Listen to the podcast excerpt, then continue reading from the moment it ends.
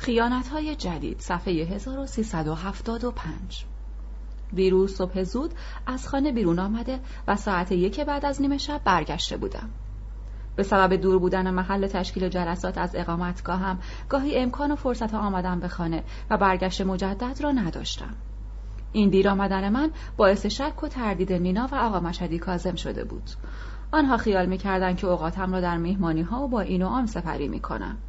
حتی در غیابم مذاکراتی در این باره کرده و نتیجه گرفته بودند که اخیرا خلق و خویم نیز عوض شده است. چون اغلب بیان که با نینا حرفی زده باشم و یا نیازهای روزانه اش را بپرسم زود از خانه بیرون می‌رفتم. آنها تصمیم گرفته بودند که هرچه پشت سرم گفتن رو در رویم بگویند. و از طرفی نیست چون تصور می‌کردند که امروز هم می‌خواهم صبح زود از خانه بیرون بروم زودتر از من بیدار شده بودند و زیر چشمی مراقبم بودند. من هم صبح زود برخواسته بودم. خاله سریع زن امو حسین علی سماور را آماده کرده بود.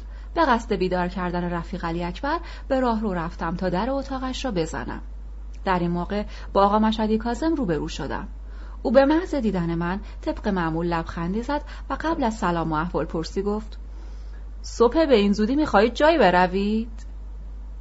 از این سوالش حس کردم که کاسه ای زیر نیم کاسه است. چون بیشتر حرفهایی را که نینا رویش نمی‌شد مستقیما بگوید به توسط آقا مشدی کازم مطرح می‌کرد. اگر روزی میسر می‌شد که مافز زمیر آقا مشدی کازم پی برد شاید تمامی شکاکیت ها و درد دل های نینا را که از روابط ما دو نفر سرچشمه می‌گرفت می‌شد در آن پیدا کرد.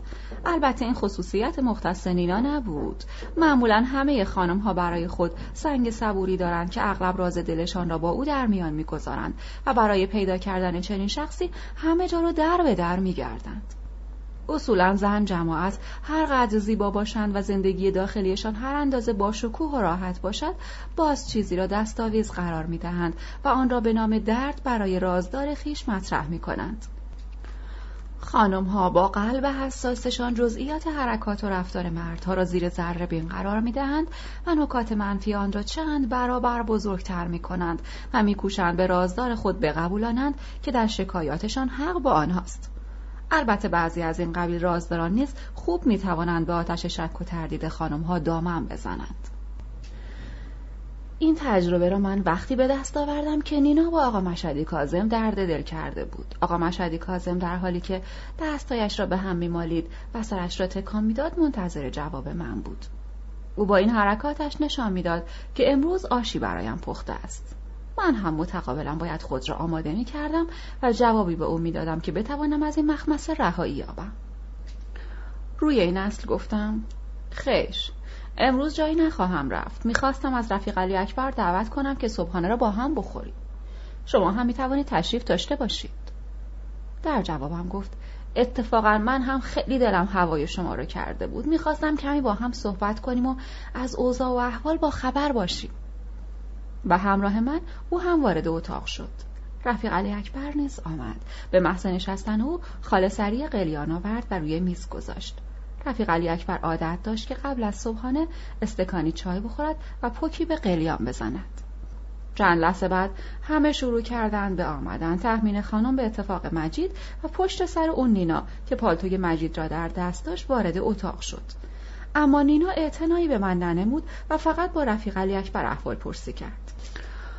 آهسته بیخ گوش آقا مشدی کاسم گفتم همه این کلکا زیر سر توست.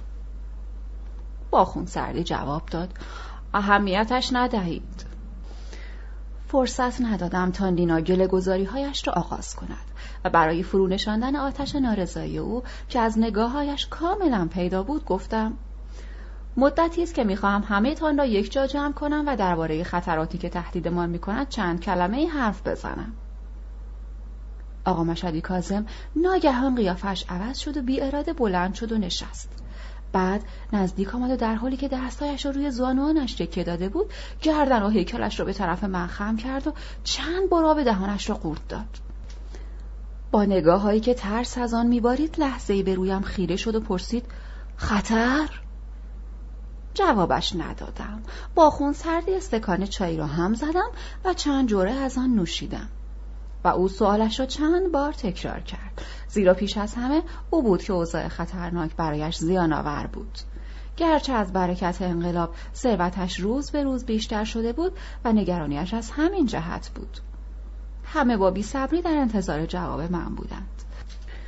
آقا مشدی کازم رو به رفیق علی اکبر کرد و با اشاره به من گفت عجیب استا و سپس رو به سایرین کرد و گفت ناسلامتی ما هم در انقلاب شرکت کردیم مگر نه؟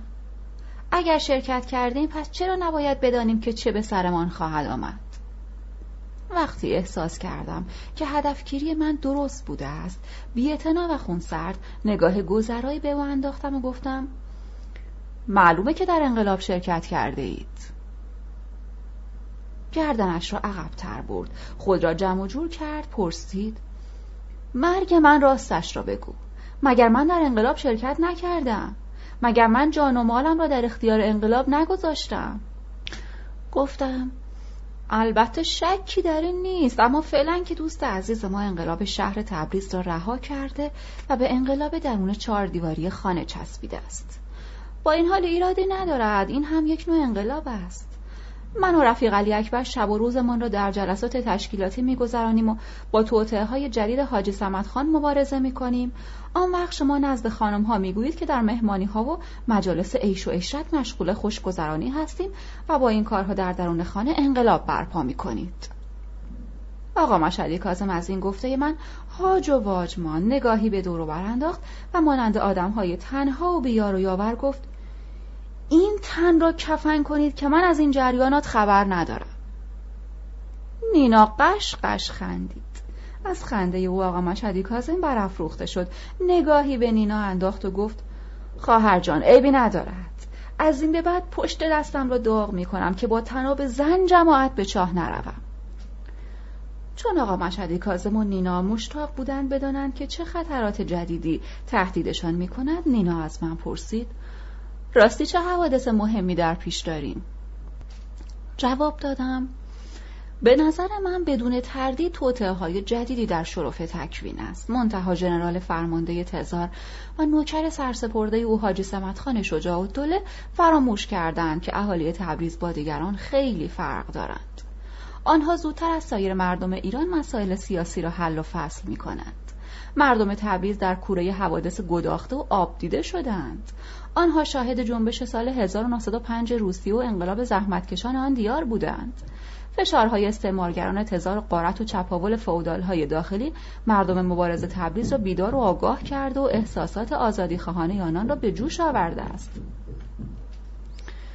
مردم قهرمان تبریز با جنبش انقلابی خیش راهگشای مبارزات مردم ایران و پرچمدار آزادی خواهان منطقند دولت تزار و فودال های داخلی چون نتوانستند به زور اسلحه افکار انقلابی و فهم و شعور سیاسی مردم آذربایجان را که در حال نزج و قوام است از ذهن مردم بزدایند تصمیم گرفتند که از اسلحه جدیدی استفاده کنند و آن دامن زدن به اختلافات قومی و مذهبی مردم است. در این اواخر استعمارگران روس و انگلیس برای پیشبرد مقاصد پلید خود در این زمینه دست به تبلیغات وسیعی زدند و کنسول تزار در این باره به حاجی سمتخان تعلیمات جدیدی داده است. رنگ و روی آقا مشهدی کازم باز شد. چون با شنیدن این خبر احساس کرد که خسارات عمده متوجه او نیست. آنگاه قیافه آدمهای پردل و جرأت را به خود گرفت و گفت بگذار هرچه دلشان می‌خواهد انجام دهند. ما افراد انقلابی هستیم و می‌دانیم چه باید بکنیم. با این گفته ها جو و اتاق عوض شد و رو به نینا کردم و گفتم حاجی سمت خان با آنکه با قصاوت سبانش صدها انقلابی را به اشکال گوناگون کشته یک عده از آنها را در زیر زمین خفه کرد و اجسادشان را به کوچه ها انداخته و عده دیگری را در حوز پر از یخ منجمد کرده است. بعضی ها را نیز به جرم آزادی خواهی دستگیر ساخته و تسلیم ژاندارم های تزار کرده و زمینه دار زدن و تبعیدشان را به سیبری فراهم کرده است. با این حال خیانت جدیدش که صدای آن را در سر میپروراند در مقایسه به مراتب خطرناکتر از آن همه جنایات وحشیانه اش است. حسین قلی خان سرور خلوت. صفحه 1382 ساعت هشت شب بود. رشید در معیت حسین قلی خان سرور خلوت زودتر از همیشه به خانه آمد. ماهرو که زنین شده بود تصمیم گرفت از علت این کار سر در بیاورد. به همین منظور به دهلیزی که میان اتاق او و رشید الملک قرار داشت رفت تا حرفای آن دو را گوش کند. سرور خلوت ظاهرا کنار میز تحریر رشید الملک ایستاده بود و نمی‌خواست جلوتر برود. رشید الملک التماس کنان گفت بیا جلوتر عزیزم بیا جلوتر.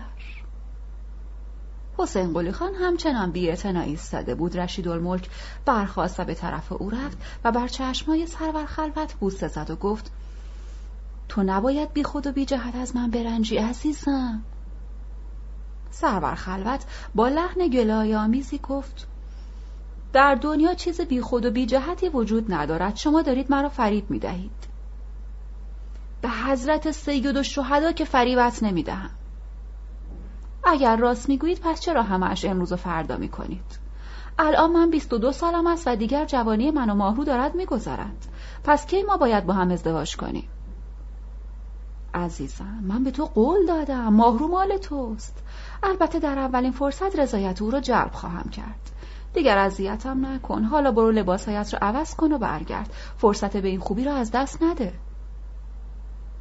حسین قلی خانه سرور خلوت که گویی قانع شده بود چمدان دستی خود را برداشت و پشت پرده رفت. ماهرو هم پشت در نشسته بود و با خود فکر می کرد. این عمل رشید الملک نسبت به او خیانت جدید دیگری بود. ماهرو تا کنون نمی‌دانست که رشید الملک قول داده است او را در اختیار عنصر کثیف و فاسدی قرار دهد. وقتی که آن را شنید طاقتش تاق شد و احساس کرد که دیگر تحمل شنیدن این عواطیل را ندارد.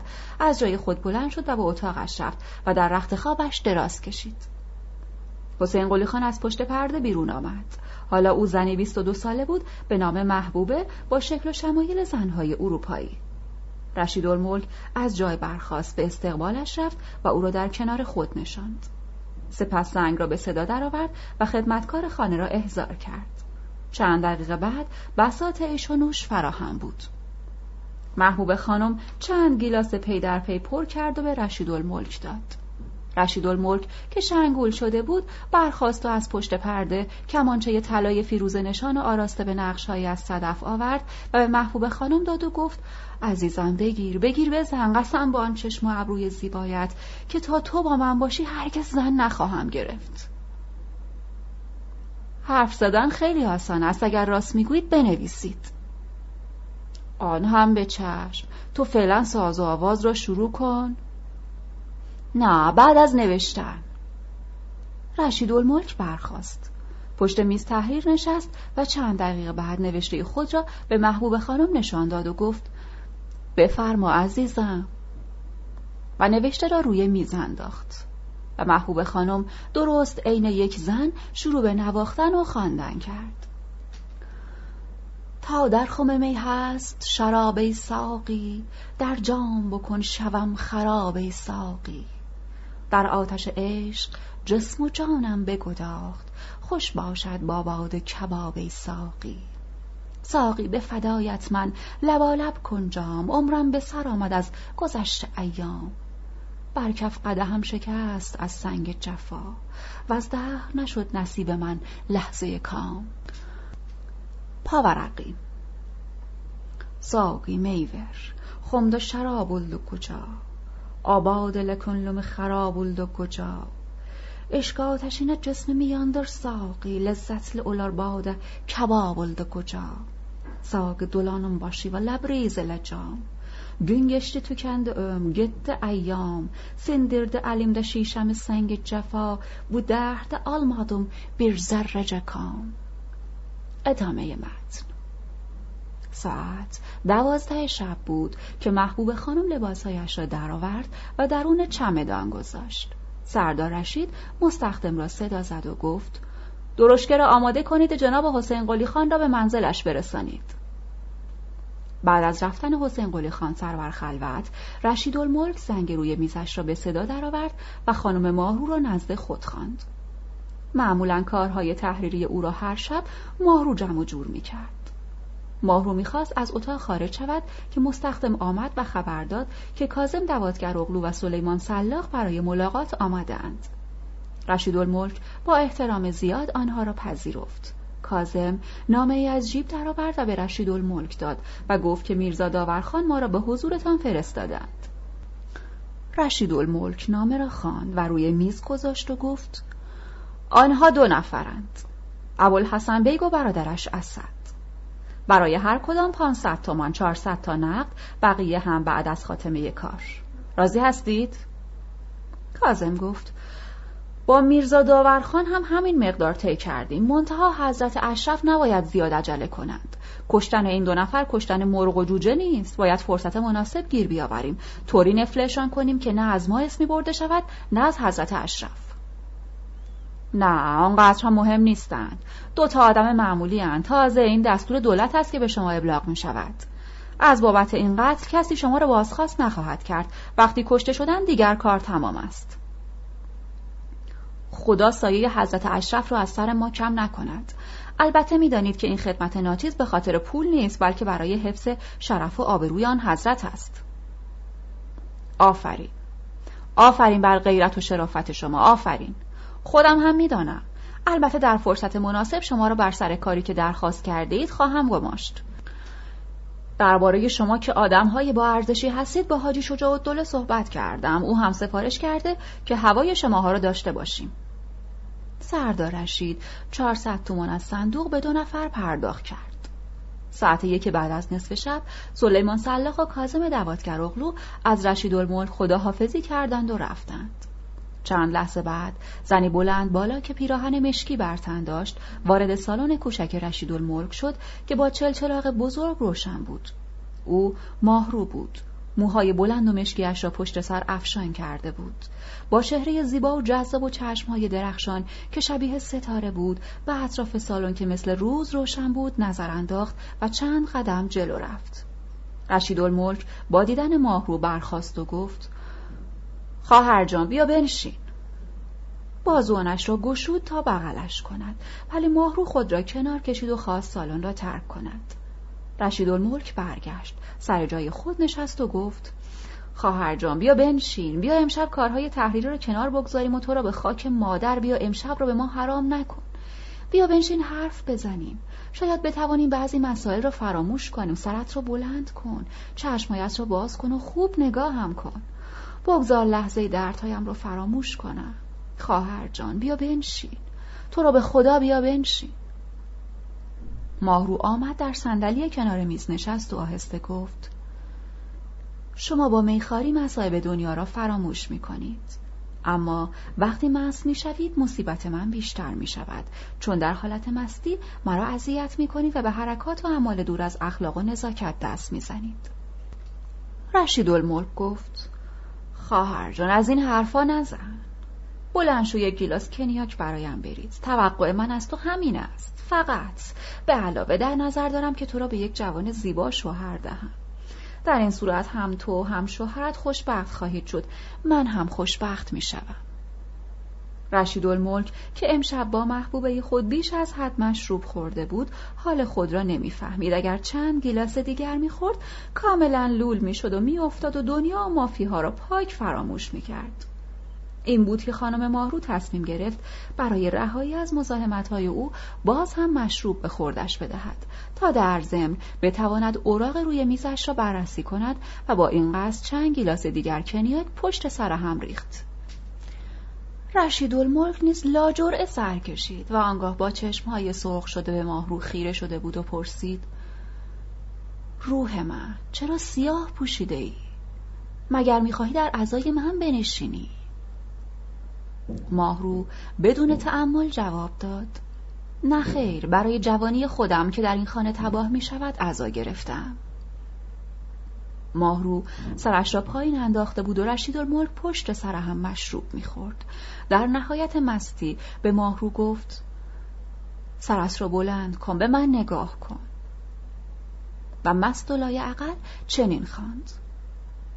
میل گل چیدن ندارم باغبان در را مبند. می نشینم گوشه ای گل را تماشا می کنم سردار رشید آخرین گیلاس را در دست داشت که خوابش برد. حدود ده دقیقه قرقر می کرد بعد به خور و پف افتاد. ماهرو برخاست. قبل از هر کاری می‌خواست مطمئن شود که سردار رشید خواب رفته است.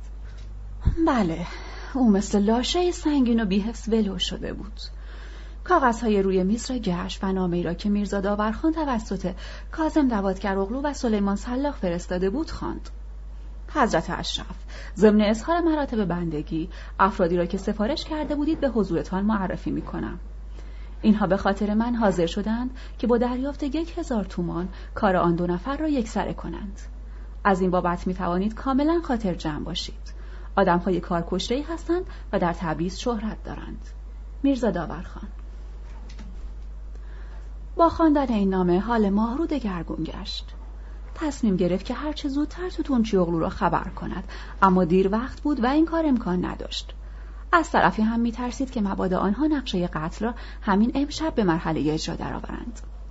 نوشته رشید الملک خطاب به حسین قلی خان سرور خلوت محبوبه منحرف و فاسد الاخلاق او نیست که روی میز بود توجهش را جلب کرد. طبق این نوشته به دوست محبوبم حسین قلی خان قول می دهم که ماهرو را به عقد ازدواج او درآورم و تا روزی که سرور خلوت از من جدا نشده است زن نگیرم. رشید. ماهرو بعد از خواندن آن با خشم گفت توف بر وجدان تو. و از سالن خارج شد. ادامه فصل قبل صفحه 1389 نینا که از پنجره آمدن ماهرو را دیده بود در راه رو خانه از او استقبال کرد. ماهرو به عادت همیشگی. در راه رو چادرش را برداشت و بازو به بازوی نینا وارد اتاق شد. تحمین خانم هر دوی آنها را بغل کرد و بوسید و گفت الهی که قربان هر دوتایتان بروم. تحمین خانم در تبریز تنها زنی بود که می‌دانست نینا و ماهرو فعالیت سیاسی می کنند. او نینا و ماهرو را بیش از دختران خود تحفه و سنوبر دوست داشت. آنها نیز به نوبه خود به تحمین خانم محبت زیادی داشتند و او را شریک غم و شادی های خود می‌دانستند. ماهرو چادرش را به تحمین خانم داد و مثل همیشه جلو آینه بزرگ رفت قد و بالایش را ورانداز کرد سپس همراه نینا کنار میز تحریر من نشست. از چشمهای گرد و سیاهش هنوز هم خشم و نفرت میبارید. مجه های مشکی و بلند او که روی هم افتاده بود انگار می‌خواست بر مردمک چشمهایش که حالت قهر از دنیا را داشت حساری از میله های آهنین بکشد لبهای ظریف و خوشتراشش مانند گل های گل سرخ که از آفتاب پاییزی پژمرده شود کدر و بیفروغ مینمود گردی گونه هایش بیدرنگ عمق اندوه درونیش را نشان می‌داد. ابروان پرپشت و پهن و سیاه و کمانیش که هرگز به یکدیگر نمی پیوست به سراحت می گفت که از حادثه مهمی اندیشناک است. ماهرو با مقاومت سرسختانه خود در برابر مصائب و دشواری ها نشان داده بود که زنی عاقل و با وقار و بردبار است. نینا با دقت او را مینگریست و معلوم بود که عمیقا دربارهاش فکر می کند. شکی نبود که زیبایی ماهرو توجه نینا را نیز به خود معطوف داشته بود. او پس از نگاه های ممتد به ماهرو رو به من کرد و گفت اگر نینا نبودم دلم می‌خواست که ماهرو باشم. صدها رمان خواندم اما هیچ کدام از نویسندگان آنها نتوانستند زنی را با خصوصیات ماهرو که همه خوبی ها را در خود جمع کرده در کتابهایشان مجسم کنند ماهرو تبسم تلخی کرد و گفت من هم اگر مثل نینا می توانستم با انسانها روابط صمیمانه برقرار کنم نام من هم در ردیف زنهای مشهور شرق ثبت می شد.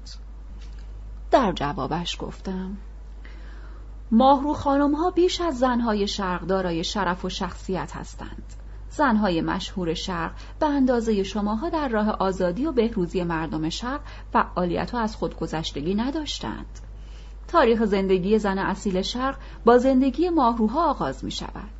در آینده نیز زنهای شرق با تداوم بخشیدن به راه مبارزه شماها به آزادی و خوشبختی دست خواهند یافت. این همه بدبختی و شکنجه که متحمل شده اید زمینه کارساز برای بهروزی زن شرقی در آینده خواهد بود. وقار و متانت شما همتراز صفات برجسته مردان موقر و متین است تا زنها.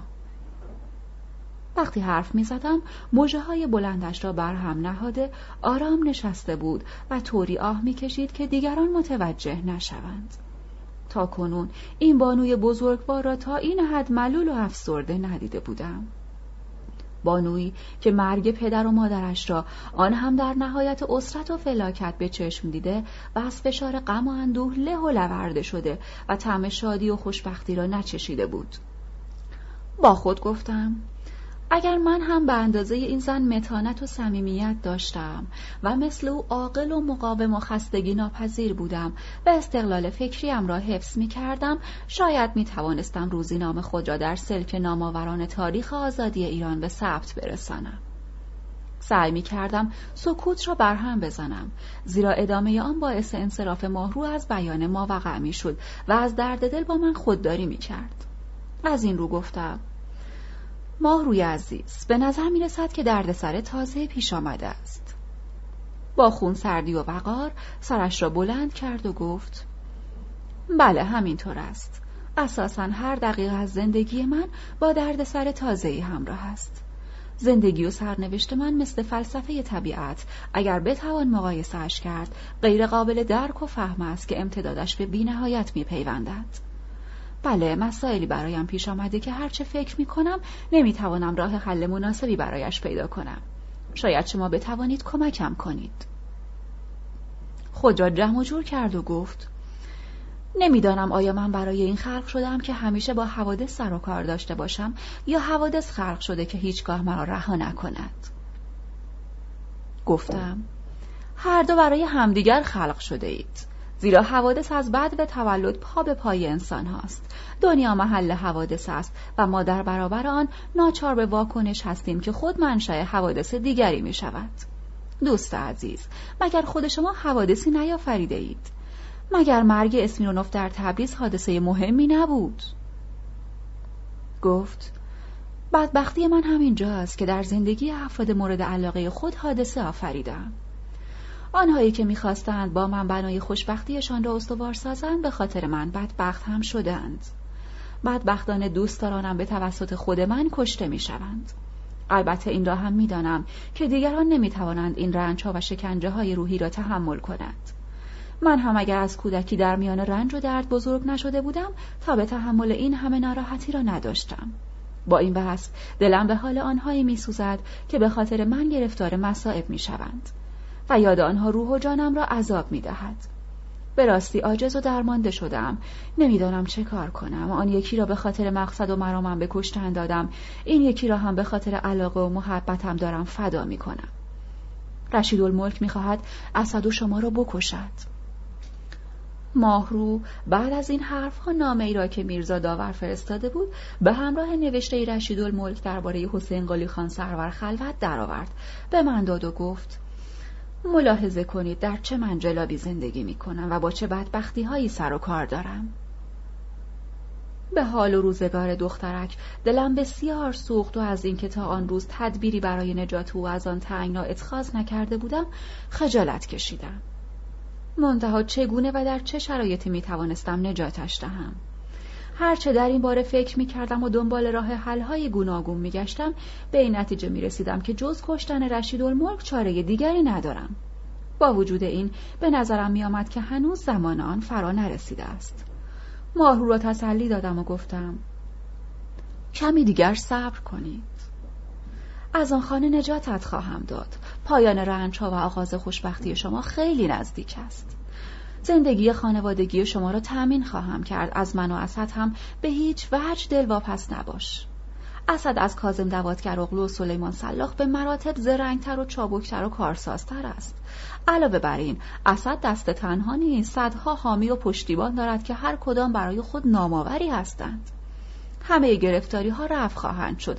همه کارها به موقع رو به راه می شود حالا بگو ببینم درباره موضوعی که سفارش کرده بودم چه اطلاعاتی جمع آوری کرده ای؟ گفت این روزها تعداد افرادی که به دیدن رشید الملک می آیند نسبت به سابق خیلی افزایش یافته است. اما دقیقا نمی‌دانم که برای چه کاری می آیند چون کسی را به اتاق راه نمی‌دهند تا از مذاکراتشان سر در بیاورد. در میان مراجعین سلطان و زاکرین مصباح و زاکر اغلو و چند نفر دیگر رفت آمدشان بیشتر است. از این خبر شک و تردیدی که بر ما مستولی بود به کلی رفت شد و ماهیت نقشه های کنسولگری تزار در ایجاد و تشدید اختلافات مذهبی بین مردم و چگونگی مراحل پیاده کردن آن که به عهده رشیدالملک گذاشته شده بود روشن و آشکار گشت و مسلم شد که آنها دستن در کار اجرای توطعه های جدیدی هستند. صحبتمان تازه گل انداخته بود که مجید وارد شد و گفت اموجان آمده. البته منظور او از اموجان توتون چیوغلو بود چون رفیق علی اکبر چند لحظه پیش از خانه بیرون رفته بود و نزدیکی های ظهر برمیگشت. نینا برای استقبال از اسد دم در رفت و ماهرو از خبری که مجید داده بود رنگ رخسارش عوض شد. آثار خوشحالی در آن کاملا هویدا بود اما ظاهرا از اینکه خوشحالی خیشتن را بروز دهد خجالت می‌کشید. اساسا آنها در حضور ما با همدیگر حرف نمی‌زدند و کنار هم نمی نشستند. نینا هنوز به اتاق برنگشته بود که ماهرو تحمین خانم را پیش خود خوانده و در گوشش پچ پچ کرد. تحمین خانم رفت و چند لحظه بعد یکی از روسری های نینا را آورد و بر سر ماهرو انداخت. اسد و نینا آمدند. اسد دم در اتاق سر پا ایستاد. دعوتش کردم و گفتم بیا تو اسد بیا بشین. ماهرو خانم هم اینجاست حرفای زیادی داریم که باید با هم بزنیم. اسد وارد شد و نشست. خطاب به هر دو گفتم شما دوتا با هم بیگانه نیستید. گویی اینکه صحبت از زندگی مشترک تازه بین شما مطرح شده ولی از لحاظ عقیده و مسلک از مدتها پیش با هم وابستگی دارید. بنابراین دست از این عادت خود بردارید. بیایید مثل دو تا رفیق و همرز کنار هم بنشینید و غم و شادی هایتان را با هم قسمت کنید. خانم ماهرو از سال 1911 وارد جرگه ما شده. ما دوستان جدای ناپذیر و شریک غم و شادی همدیگریم. تشکیل زندگی خانوادگی شما نیز این دوستی و مودت را استوارتر خواهد ساخت توتون اغلو ساکت بود فقط من حرف می زدم. این دو دلداده در حضور ما همدیگر را نگاه نمی کردن و حتی یک کلمه از روابط عاطفیشان حرف نمی زدند. من ضمن صحبت آن دوتا را با هم مقایسه می کردم. البته بارها و بارها در زمینه روحیات زنان در عشق و عاشقی و وجوه و ابعاد این عشق در فلسفه های رنگ و رنگی که از قدیم و ندیم درباره خصوصیات عاطفی زنان رواج داشته است به کنکاش پرداخته بودم ولی هنوز نتوانسته بودم به عمق و زوایای آن پی ببرم. هنوز هم عوالم قلبی زنان برایم ناشناخته بود. اکنون نیز که ماهرو و توتون چیوغلو را با هم مقایسه می کردم همان فلسفه های دیرین دوباره به یادم آمده بود و رشته افکارم را به این سو و آن سو می کشید. با خود می گفتم این زن زیبا و متین و باوقار که دلی چون قهرمان ها دارد شیفته کدام یک از خصوصیات توتون چیوغلو شده است؟ اگر مردانگی و شهامت او را دوست داشته باشد واقعا حق دارد. چون تنها من و او نبودیم که با شخصیت مردانه و جسور توتون چیوغلو از نزدیک آشنا بودیم بلکه هزاران مرد انقلابی که در مبارزات مسلحانه شرکت کرده بودند او را به خوبی می شناختند. برای توصیف و پی بردن به شخصیت قهرمانانه او کافی است که گفته ستارخان دلاور بزرگ انقلاب ایران را به خاطر بیاوریم روزی که محله امیرخیز به محاصره نیروهای دولتی درآمده بود و هر لحظه حلقه محاصره تنگتر می‌شد ستارخان گفته بود اگر 20 رزمنده جسور و بیباک مثل توتونچی اغلو داشتم از برابر بزرگترین لشکر مهاجم دنیا یک قدم هم عقب نمی نشستم. اگر ماهرو توتونچی اغلو را به خاطر شجاعتش دوست می داشت حق با او بود چون اسد در میان مجاهدان و انقلابیون تبریز شجاعتی کم نظیر داشت وقتی بمب دستی را به میان صفوف فشرده دشمن که فقط چند قدمی او بود پرتاب می کرد کوچکترین بیم و حراسی به خود راه نمی‌داد. کسی چه می‌داند؟ شاید مغرو عاشق چهره زیبا و قامت استوار و جوانی و مردانگی توتون اغلو شده بود چون او از هر لحاظ زیبا و دوست داشتنی بود و هر زنی از او خوشش می آمد. البته توتون چیاغلو نسبت به سایر مردها خصوصیات مثبت دیگری هم داشت. خیلی خون سرد و متین بود مثل بعضی از قهرمانها عصبی و تندخو نبود. هر کاری را که می‌خواست انجام دهد خوب دربارهش فکر می‌کرد. یکی از صفات نیک او این بود که سعی داشت اشتباهات گذشتهاش را هرگز تکرار نکند. در روزهای انقلاب به زندگی مردم بیش از زندگی خیش ارزش قائل می‌شد. مناعت طبعش یکی از خوشایندترین صفاتش بود. در گرم و گرم جنگ وجوه بارز شخصیت غنی و آری از حرس و آزش را بارها و بارها آزموده بودم. در سنگرهای مارالان و مسجد کبود زمانی که صدها جسد دشمن تلمبار شده بود برخلاف عدهای کوچکترین اعتنایی به پول و ساعت و سایر اشیای قیمتی آنها نداشت و مثل افراد آزمند در لابلای اجساد دنبال طلا و نقره نمیگشت.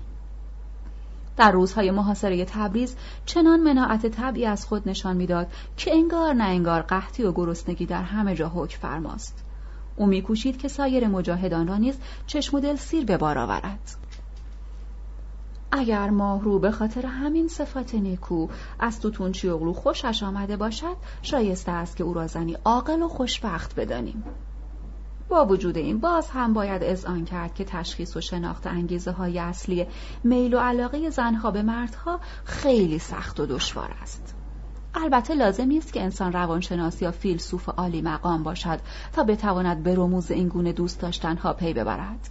این اواخر برایم مسلم شده بود که اغلب دانشمندان و روانشناسان نیز حالات روحی و احساسات و عواطف دیگران را با احساسات و عواطف شخصی خود میسنجند و آنگاه اظهار نظر می‌کنند شاید متوجه نیستند که انسانها خصوصیات روحی و عوالم گوناگون و متفاوت دارند و احساساتشان به هیچ وجه شبیه همدیگر نیست.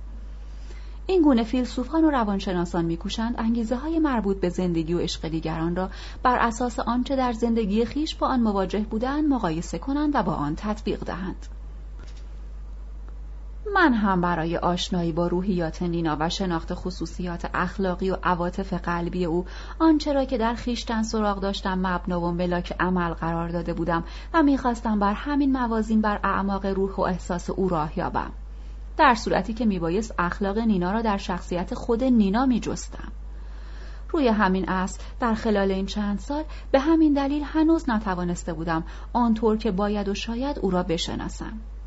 ماهرو را هم به همین دلیل هنوز نشناخته بودم و حالا هم چندان اجباری نبود که بدانم به چه انگیزه شیفته توتون اغلو شده است. باید به کارهای اساسی تر می پرداختم بنابراین گفتم اسد امروز ماهرو خانم خبر آورده که خطری جدید تهدیدمان می کند. در اثر توطعه چینی رشید الملک کازم دواتگر اغلو و سلیمان سلاخ در صددن ما دوتا را از بین ببرند. از امروز نباید جانب احتیاط را از دست بدهیم. باید بنشینیم و در این باره به حد کافی صحبت کنیم. ادامه فصل قبل صفحه 1399 خبر بیماری حاجی سمتخان شجاع دوله را شنیده بودم. ظاهرا این بار هم بیماری او مسلحتی بود هرگاه که روس و انگلیس در سیاست مربوط به ایران دچار اختلاف می شدند و در نتیجه او موقعیت سیاسیش را متزلزل و یا در مخاطره می‌دید مطابق معمول تظاهر به بیماری می کرد. این روزها شایعه آمدن محمد حسن میرزاولی عهد به تبریز همه جا دهان به دهان می گشت.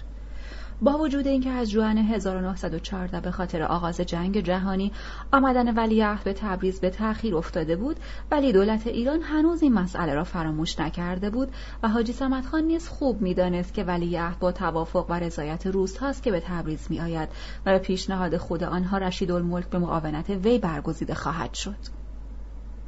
ساعت یازده شب بود که به بهانه احوال پرسی و ایادت نزد حاجی سمت خان رفتم. قصد داشتم که درباره رویدادهای جدید و حوادث پشت پرده سیاسی اطلاعات تازه‌ای کسب کنم. برای اینکه تنها ملاقاتش کنم بهتر دیدم که در ساعت یازده شب به سراغش بروم. مسافت بین منزل تا در باغ نظام الدوله را با درشکه طی کردم. کسی در کوچه ها دیده نمی‌شد. همه جا تاریک بود. اصولا در تمام شهرهای ایران وضع به همین منوال است. شب هنگام در کوچه های تبریز از روشنایی اثری نیست. هیچ ماده و قانونی وجود ندارد که های دولتی و مسئولین امور شهری را ملزم و مقید به تأمین روشنایی شهر در شبها بکند. ثروتمندان و اعیان و اشراف برای تردد در شبها ناچارند چند نفر را برای نوکری در خانه و حمل فانوس در شبها اجیر کنند. افراد عادی نیز شخصا فانوس به دست می‌گیرند مخصوصا در فصل بهار و پاییز عبور از کوچه های تبریز خیلی دشوار و طاقت فرساست چون کوچه ها سنگ فرش نیست آب برف و باران در گودال ها جمع می شود و برای آبرین دردسر و مخاطره های زیادی به بار می آورد کوچه های تبریز کوچکترین شباهتی به کوچه های قفقاز ندارد. در شهرهای قفقاز رفت آمد در شبها با این گونه گرفتاری ها توأم نیست. نوری که از پنجره های مشرف به کوچه بیرون میتابد اغلب معابر را روشن می کند. در شهرهای ایران برخلاف شهرهای قفقاز ساختمان خانه صورت خاصی دارد.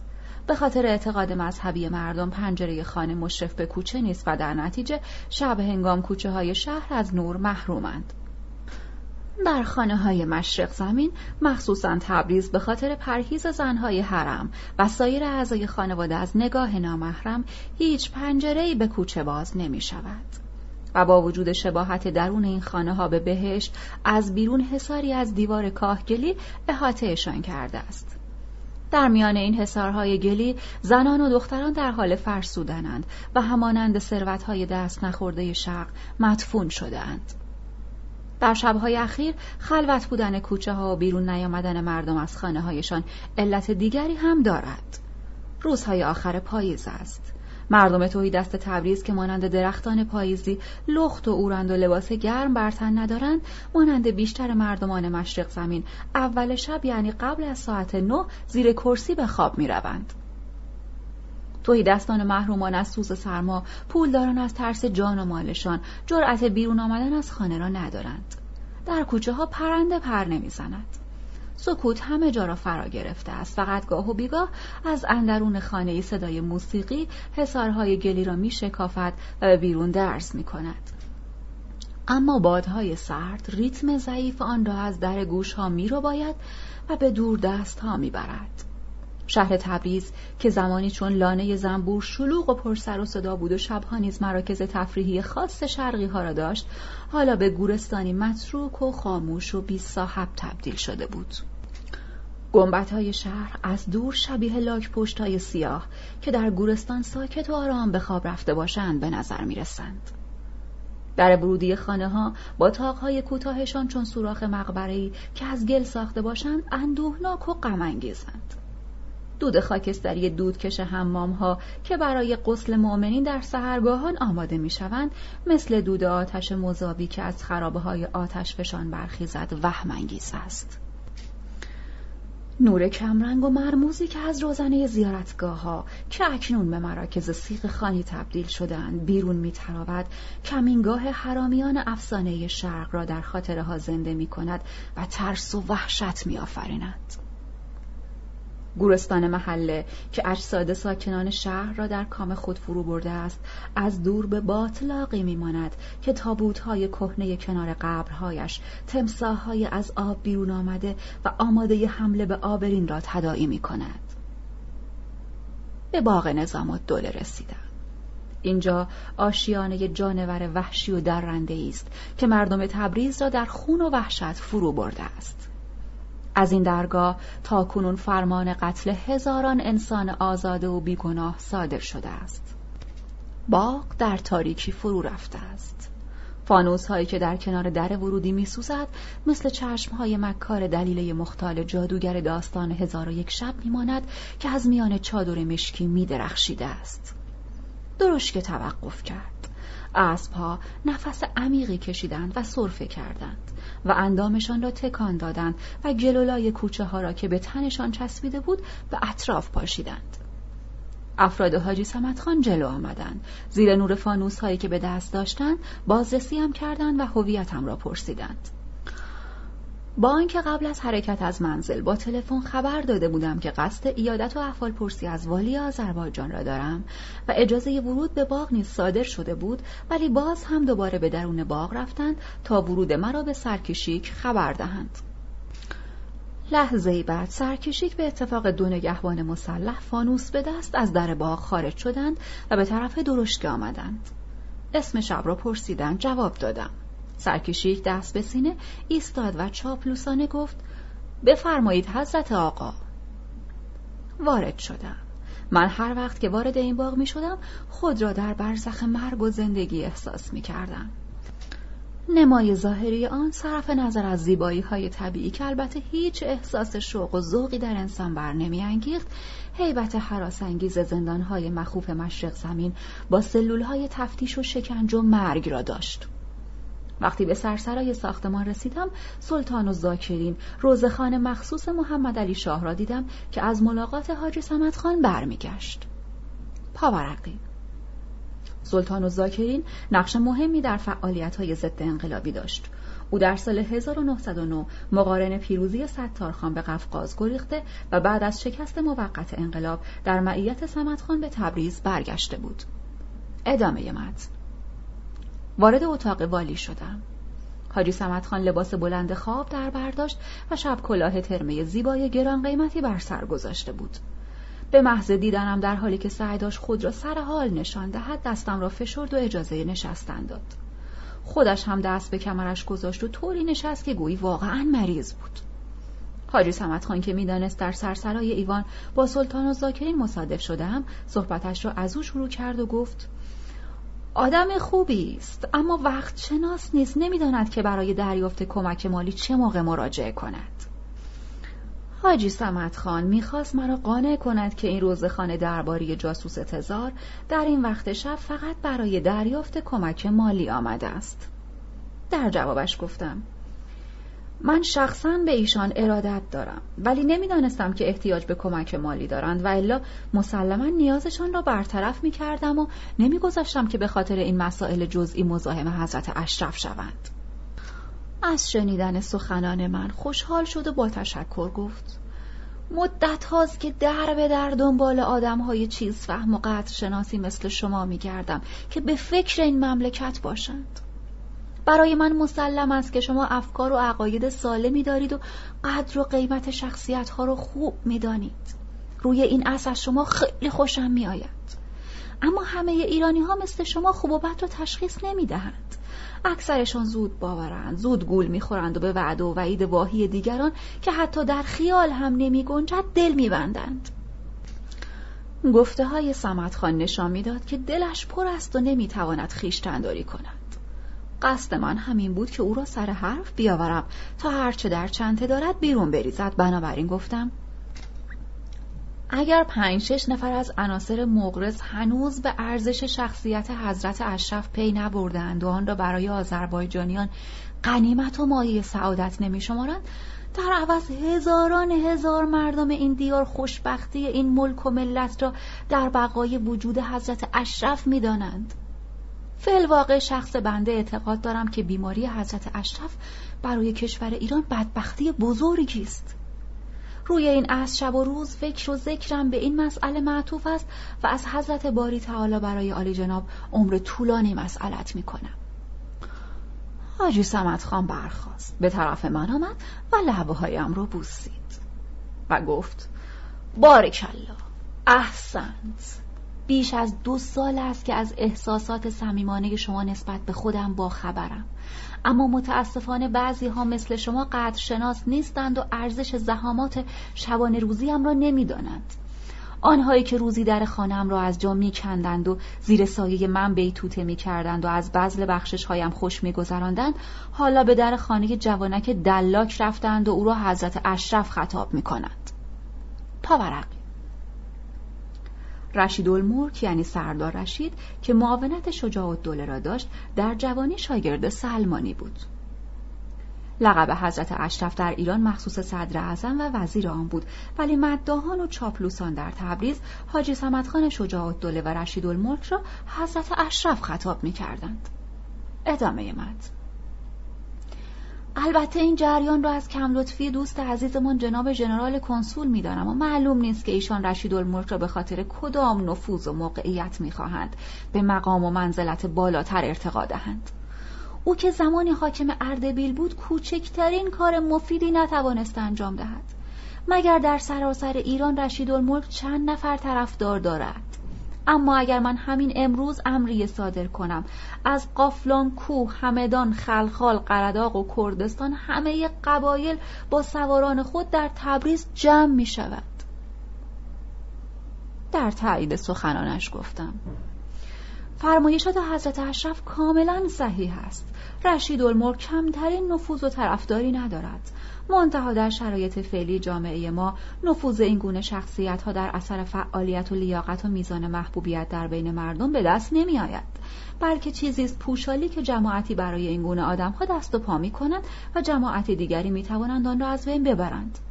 البته دوستان و هواداران حضرت اشرف قدرت و توانایی آن را دارند که شخصیت و نفوذ پوشالی رشید را برای همه افشا کنند. ما قدرت انجام این کار را در اسرع وقت داریم. منتها شرایط فعلی آذربایجان اقتضا نمی کند که هرج و مرج و اختشاش در آن تشدید شود. مخصوصا که زمان جنگ است و بیم آن می رود که لهی با آن به قلمرو حکمرانی حضرت اشرف هم سرایت کند. بنابراین در وضع کنونی وحدت و یک پارچگی آهاد به ملت بیش از هر چیز لازم و ضروری است. از طرف دیگر ما هنوز از نیات جناب ژنرال کنسول بیخبریم و نمی‌دانیم که چرا می‌خواهند رشید الملک به مسند قدرت برسانند. روی این اصل اگر اقداماتی بر ضد رشید الملک انجام دهیم احتمال دارد که به سیاست متفق بزرگمان لطمه وارد شود. با این حال ناگزیرم به عرض حضرت اشرف برسانم که دولت مردان تهران هرگز رضایت نخواهند داد رشید الملک والی آذربایجان شود. حاجی سمت خان با دقت تمام حرفهای مرا گوش می کرد و پیدا بود که اظهارات من او را راضی و خوشنود می کند. اما وقتی که جمله آخری را ادا کردم سرش را بلند کرد و گفت اظهارات شما را تایید می کنم. منتها درباره رضایت ندادن دولت مردان تهران به والیگری رشید الملک با شما هم عقیده نیستم. اصلا دولت مردان تهران چه کسانی هست؟ سپهدار، عین و دوله فرمان فرما، مستوفی الملک و سنی الدوله از چه قماشی آنها صاحب کدام نفوذ و قدرتند؟ کدام یک از آنها جرأت و شهامت قد علم کردن در برابر سیاست روس و انگلیس را دارد؟ مگر آنها می توانند کوچکترین گامی در خلاف جهت سیاست روس و انگلیس بردارند؟ مگر همهشان جیره خار این دو دولت نیستند؟ خیلی کوشیدم حاجی سمتخان را وادار سازم تا آنچه در چنته دارد. از فعالیت های پشت پرده حرف بزند ولی اونم پس نمی‌داد.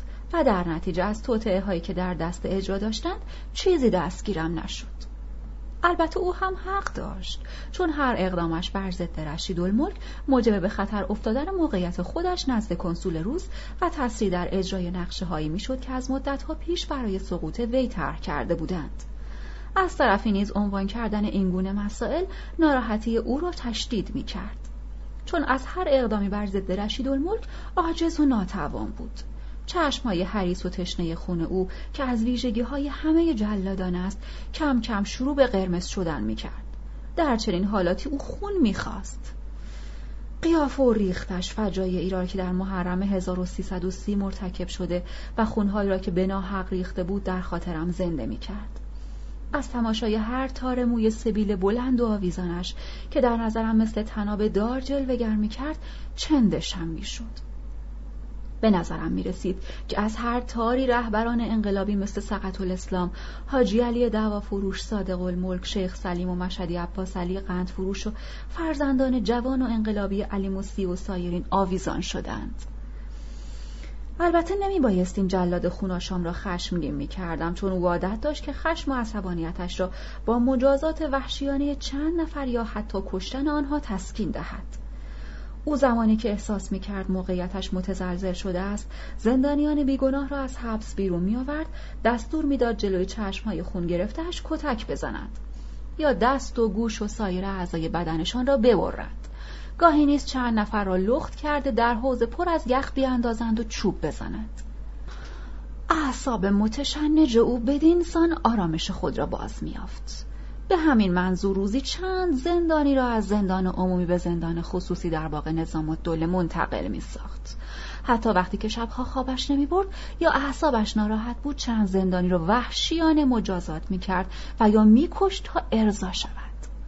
آن وقت بود که راحت و آسوده می‌شد و میخوابید مردم تبریز باغ نظام الدوله را کشتارگاه نظام الدوله میخواندند درخت های این باغ با خون انقلابیون و آزادی خواهان آبیاری شده بود در این باغ قنچه های گل سرخ برای اینکه سرهای بریده بیگناهان را نبینند هرگز شکفته نمی شدند. بلبل ها برای اینکه زجه و فریاد انقلابیون زیر شکنجه را نشنوند دور بر این باغ پرواز نمی کردند. حاجی سمت خان نگذاشت بروم و برای صرف شام نگاهم داشت. دلم نمی‌خواست بمانم چرا که قیافش سخت در هم بود. و این نشان می‌داد که بیشک می‌خواهد یک نفر را مجازات کند. منتها معلوم نبود که این شخص فلک زده کیست. آشپز یا مستخدم معمور قلیان و یا قهوه چی؟ با این حال ماندن من در آنجا دور از مسلحت نبود. شاید با بودن من بر خود مسلط شود و برای جلوگیری از تکدر خاطر من به اعمال وحشیانه دست نزند. خیلی عصبانی بود. دستهایش میلرزید. سبیلهایش مثل سیبیل پلنگ پف کرد و تارهایش سیخ شده بود. مثل جانوری مینمود که بخواهد روی شکار خیز بردارد و خونش را بمکد. گاهی نیز مثل افعی خطرناک فش فش می‌کرد و به خود میپیچید. مستخته می آمد. قلیان و استکان خالی را که در برابر من بود برداشت و برد. و حاجی سمت خان آشپز را احضار کرد. ادامه فصل قبل صفحه 1409 حاجی سمت خان آشپز را احضار کرد. چند دقیقه بعد آشپز آمد. تعظیم کرد و دست بر سینه ایستاد. بیان که کلمه حرف بزند ما تو بی حرکت ماند. او چشمهایش را به دهان جلاد دوخته بود. مردمه که چشمهایش میلرزید پلکایش چنان خشک شده بود که موژه نمی‌زد. ظاهر او نشان می‌داد که ترس و وحشت سرابهای وجودش را فرا گرفته است. حاجی سمت خان پرسید برای صرف شام چه غذایی داری که شایسته مهمان عزیز ما باشد؟ زبان آشپز باز شد. غذاهایی را که پخته بود برشمرد. فسنجان پلو، پلو خورش، قیمه پلو، تاس کباب، دوشم پلو، آشیرما پلو، چلو مرغ، دلمه کلم، دلمه برگ مو، دلمه بادنجان حاجی سمت خان حرف آشپز را قطع کرد و گفت کافی است. از همه این غذاها کدام را برای مهمان عزیز ما مناسب میدانی؟ پاورقی. آشیرما پلو. روی دیس پر از پلو دو مرغ سرخ کرده را در طرفین آویزان می‌کردند و آن را آشیرما پلو می‌گفتند. ادامه متن. آشپز جواب داد. برای حضرت اشرف و مهمان عالی قدرشان پلو با گوشت بره را مناسب تر می دانم. برو آنچه مناسب تر است بیاور. برای شستن دستم آفتابه لگن بفرست. آشپز خوشحال شد و رفت. قیافش مثل بره می نمود که از چنگال شیر در رنده نجاتی یافته باشد. مستخدم آفتاب لگن آورد.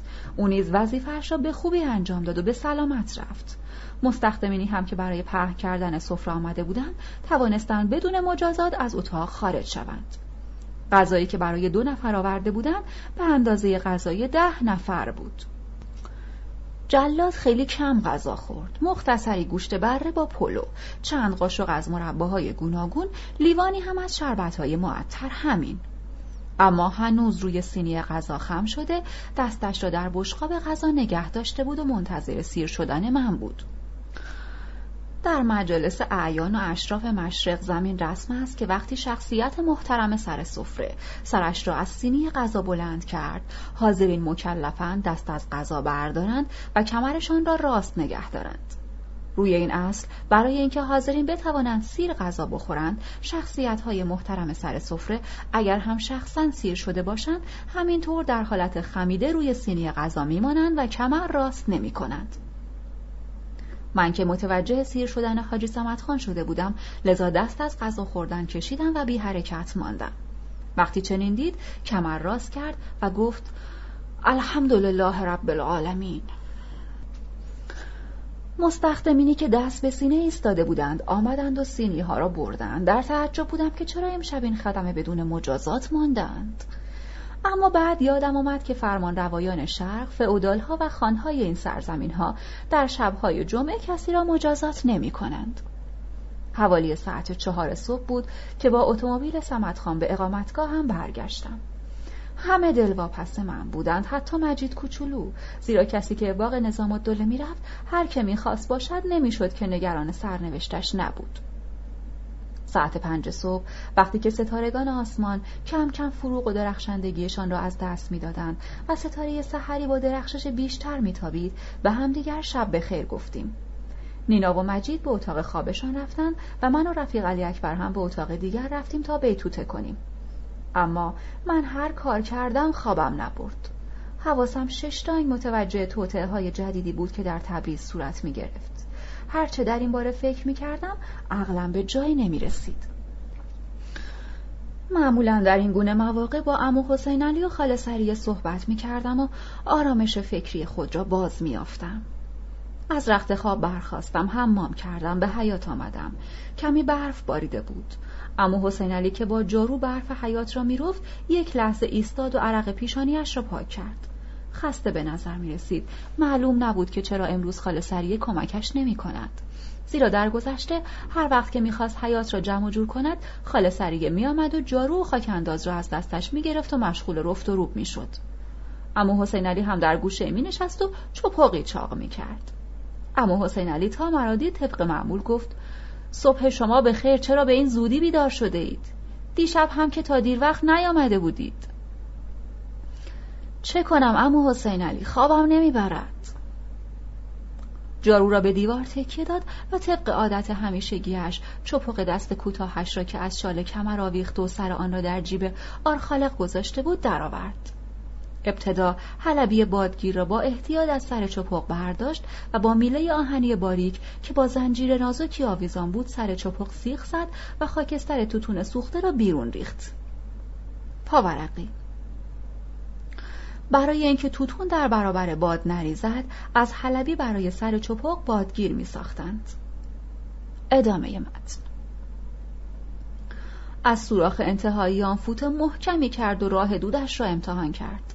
سپس با دستمال کبودی که در کمر داشت همه جای چپق را تر و تمیز کرد. آنگاه سر چپق را به داخل کیسه توتون که از طرف راست آرخالقش آویزان بود فرو کرد. یکی دو بار کیسه را به این طرف و آن طرف چرخاند و سر چپق را در حالی که سرش پر از توتون شده بود از کیسه درآورد و روی آن را با انگشت سبابه فشار داد. توتون اضافی را دوباره به داخل کیسه ریخت و سر کیسه را با نخ بست و آن را از طرف راست آرخالق آویزان کرد. نشسته بودم و با دقت تماشایش می کردم. از مدت ها پیش به این کار عادت داشتم مدام از خود میپرسیدم چرا چپقش را با کبریت روشن نمی کند؟ چپق را آماده کرد. خواست به دیوار تکیهش دهد که از دستش گرفتم و نگاهش داشتم. در این گونه مواقع اغلب چپق دمر می‌شد و توتونش میریخت و امو حسین علی مجبور می‌شد که برای آماده کردن دوباره آن نیم ساعت دیگر وقت صرف کند و این کار باعث ظاهر شدن اشتیاق و کم شدن نشه از دود کردن چپق می‌شد. چپق آماده را نگه داشته بودم. از جوف کلاهش یک تکه قوف یعنی پنبه آتش زنه درآورد. سپس از کیسه چرمی که از کمرش آویزان بود چخماق و سنگ آتش زنه را درآورد و قوب را آتش زد و روی توتون گذاشت. او قبلا وسط توتون را با تکه حلبی گود کرده بود که قوف خوب جا بیفتد. بادگیر چپقرانی زد و با اشتیاق زیاد و احساس لذت شروع به پک زدن کرد. پرسیدم امو حسین علی چرا چپقتان را با کبریت روشن نمی کنید؟ در جوابم گفت اولا کبریت لذت طعم توتون را از بین می‌برد. ثانیا کبریت را مسلمان ها نساختند. نینا هم که سر و صدای ما را شنیده بود در حالی که لباس گرم بر داشت به حیات آمد و از امو حسین علی پرسید چه خبر است؟ خاله سریه کو چرا امروز نیامده به شما کمک کند؟ امو حسین علی لبخنده معنی داری زد و نگاهی هم به من انداخت که گویی می‌خواست با آن از من نظر خواهی کند. او که پیرمردی خوش مشرب و شوخ بود و لطیفه گویی و متلک پرانی را خیلی دوست داشت معنی لبخند و نگاهش را فهمیدم و با چشمکی به او حالی کردم که شروع کند. نینا تا مکس او را دید سوالش را به شکل دیگری تکرار کرد. لابد خیلی دوستش داری. دلت می‌خواهد او خوب بخوابد و استراحت کند. مگه نه امو حسین علی؟ چرا؟ همینطور است که میفرمایی. منتها خوابیدنش رو بیشتر دوست دارم تا بیداریش رو. وقتی بیدار است و به من کمک می کند فقط دستهای من استراحت می کنند اما وقتی که می خوابد تمام وجودم راحت می شود برای همین است که می گویم بگذار بخوابد. چون خوابش بهتر از بیداریش است. باز هم بگو مگوتان شده؟ مگر سراپای وجود زن بگو مگو نیست؟ نینا گفت چرا؟ چرا بین خیلی از زنها مردها بگو مگو نمی شود؟ امو حسین علی گفت آنها یا هر دو زنند یا هر دو مرد. او که ظاهرا از پاسخ خودش خیلی خوشش آمده بود خنده بلند بالایی سر داد. ولش نکردم پرسیدم راستش را بگو. چرا امروز خاله سریه به حیات نیامده است؟ مختصری بگو مگو داشتیم. خانم از ما دلخور است و نمی‌خواهد کمکم کند. چه بهتر که نکند. برای چه بگو مگو داشتید؟ شما که خیلی با هم دیگر مهربانید. بعضی وقتها زنها روی دنده چپ میافتند و آدم را مجبور به دعوا مرافعه می‌کنند. بگو زن چرا در کاری که به تو مربوط نیست دخالت می‌کنی؟ مگر در چه کاری دخالت کرده؟ در نظر دارم امسال خدمت آقا بروم. حرفش را قطع کردم و گفتم مگر نمی‌خواهی دیگر به این آقا خدمت کنی؟ به نظر من کار خوبی نیست. آقا مشهدی کازم آدم خوبی است. شما را مثل اعضای خانواده خودش می‌داند. برای چه می‌خواهی ترکش کنی؟ نه آقا شما انگار متوجه عرایز بنده نشدید. من در نظر دارم که به حضور امام مشرف شوم. این همه سن و سال از من گذشته کربلا هم که همین بیخ گوشمان است. با وجود این یک بار هم شده نتوانستم به زیارت حضرت بروم. کسانی که از من ندارترند تا حالا چند بار مشرف شدند. همین نجم پین دوز خودمان. تا حالا چهار بار خدمت امام حسین رفته یک بار هم به زیارت حضرت رضا مشرف شده. یا کربلای زلفقار مجاور مسجد کربلای محمد تنوری غلام سقا قفار طبق فروش هر کدام چند بار به زیارت آقا رفتند.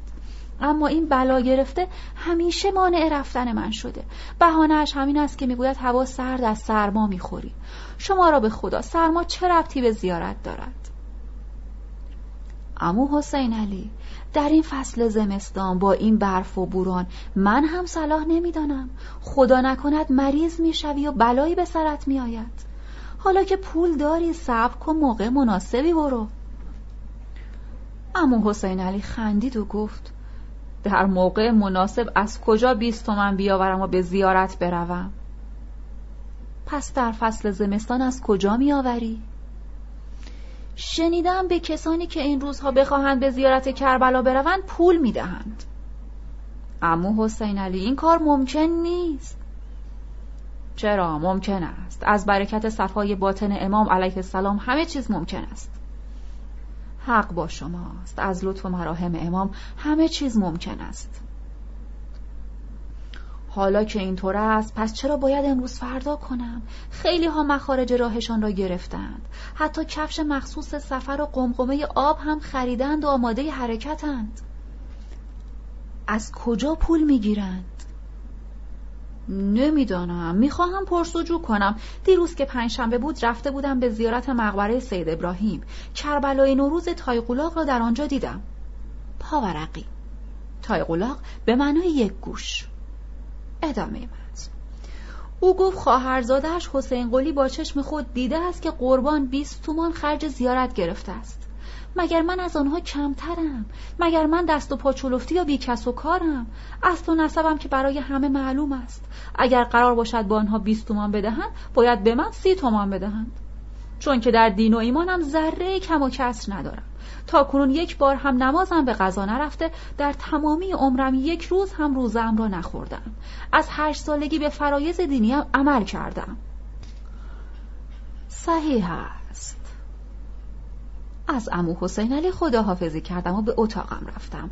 اگر از گفته های او نتیجه قطعی هم نگرفته باشم دست کم مطمئن شده بودم که تشکیلاتی در تبریز به وجود آمده که سعی دارد خود را وابسته به دین و مذهب نشان دهد. برایم مسلم شده بود که توطعه های جدیدی در شرف تکوین است. صبحانه آماده شده بود. همه در اتاق من جمع شده بودند.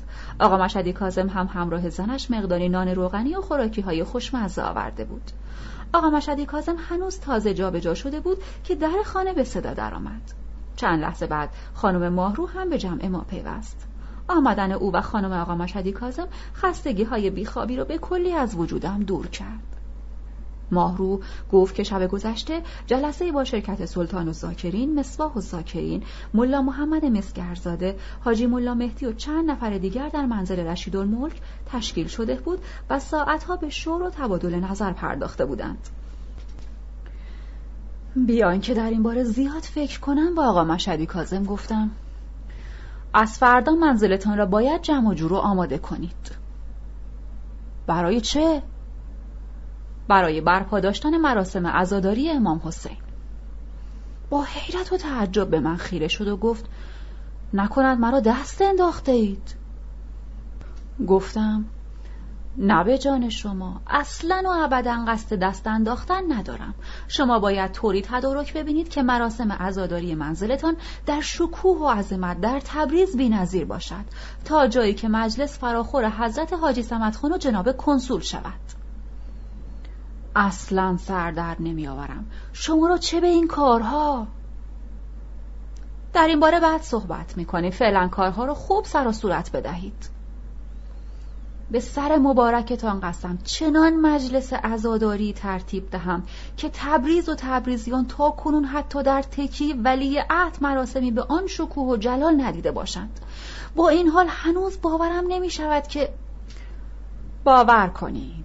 این کار خیلی ضرورت دارد. برای روزخانی سلطان و زاکرین و شاگرد و مصباح و زاکرین و ملا محمد مسکروف و حاجی ملا محمد و سایرین را خبر کنید. آقا مشدی کازم به دعوت سلطان و زاکرین معترض بود و می‌گفت درباره دیگر روزخانها حرفی ندارم اما این سلطان و زاکرین از آن ضد انقلاب های دو آتش است. مصباح را نیز همه می‌شناسند که جاهلی عرقخور و فاسد است. دستم را روی شانهش گذاشتم و گفتم دوست عزیز اگر کسی ضد انقلاب جاهل و شارلاتان و فاسد نباشد که نمی‌تواند آخونده درباری باشد. روحانیون صدیق و شریف به سمتخانها اعتنا نمی کنند. برای پی بردن به توطعه های ضد انقلاب بر مردم این مرزبوم و افشای آنها بهترین راه این است که این افراد را در یک جا جمع کنیم. بنابراین مجلس سودواری باید با شکوه هرچه بیشتر برگزار شود. عزاداری صفحه 1420 یکی از رسوم و عادات دیرینه مردم تبریز برگزاری مراسم عزاداری امام حسین علیه السلام در خانه ها و تکایاست. منتها بعضی این مراسم را برای مقاصد خاصی برپا می کنند. مثلا کسی که امارت جدیدی ساخته برای نشان دادن آن به دیگران مراسم عزاداری در خانهاش برگزار می کند. دیگری برای اینکه زرق و برق خانهاش را به رخ دیگران بکشد به بهانه عزاداری مردم را در خانهاش جمع می کند. آقا مشدی کازم قبل از انقلاب تاجری بود با سرمایه کم. اما حالا کاروبارش سکه است و از ثروتمندانه به نام تبریز به شمار می رود و میلیون ها مال و منال دارد. چه فرصتی بهتر از عزاداری که او بتواند پیش این خودی نشان دهد؟ البته کسی هم ملامتش نمی کند که چرا با وجود هواداری از انقلاب به بهانه عزاداری با ضد انقلاب هم افت و خیز می کند چون او اولا برای تأمین منافع شخصی به انقلاب گرویده و در ثانی تجار هوادار انقلاب که نام دموکرات بر خود گذاشتند از لحاظ عمل به تکالیف مذهبی فرقی با مخالفان انقلاب ندارند. آقا مشدی کازم سالن بزرگ خانهاش را که گنجایش 500 نفر را داشت با قالی های نفیس و گرانبهای سارق، کرمان و خراسان مفروش ساخته و با اشیاء و لوازم قیمتی به دقت و سلیقه تمام آراسته بود.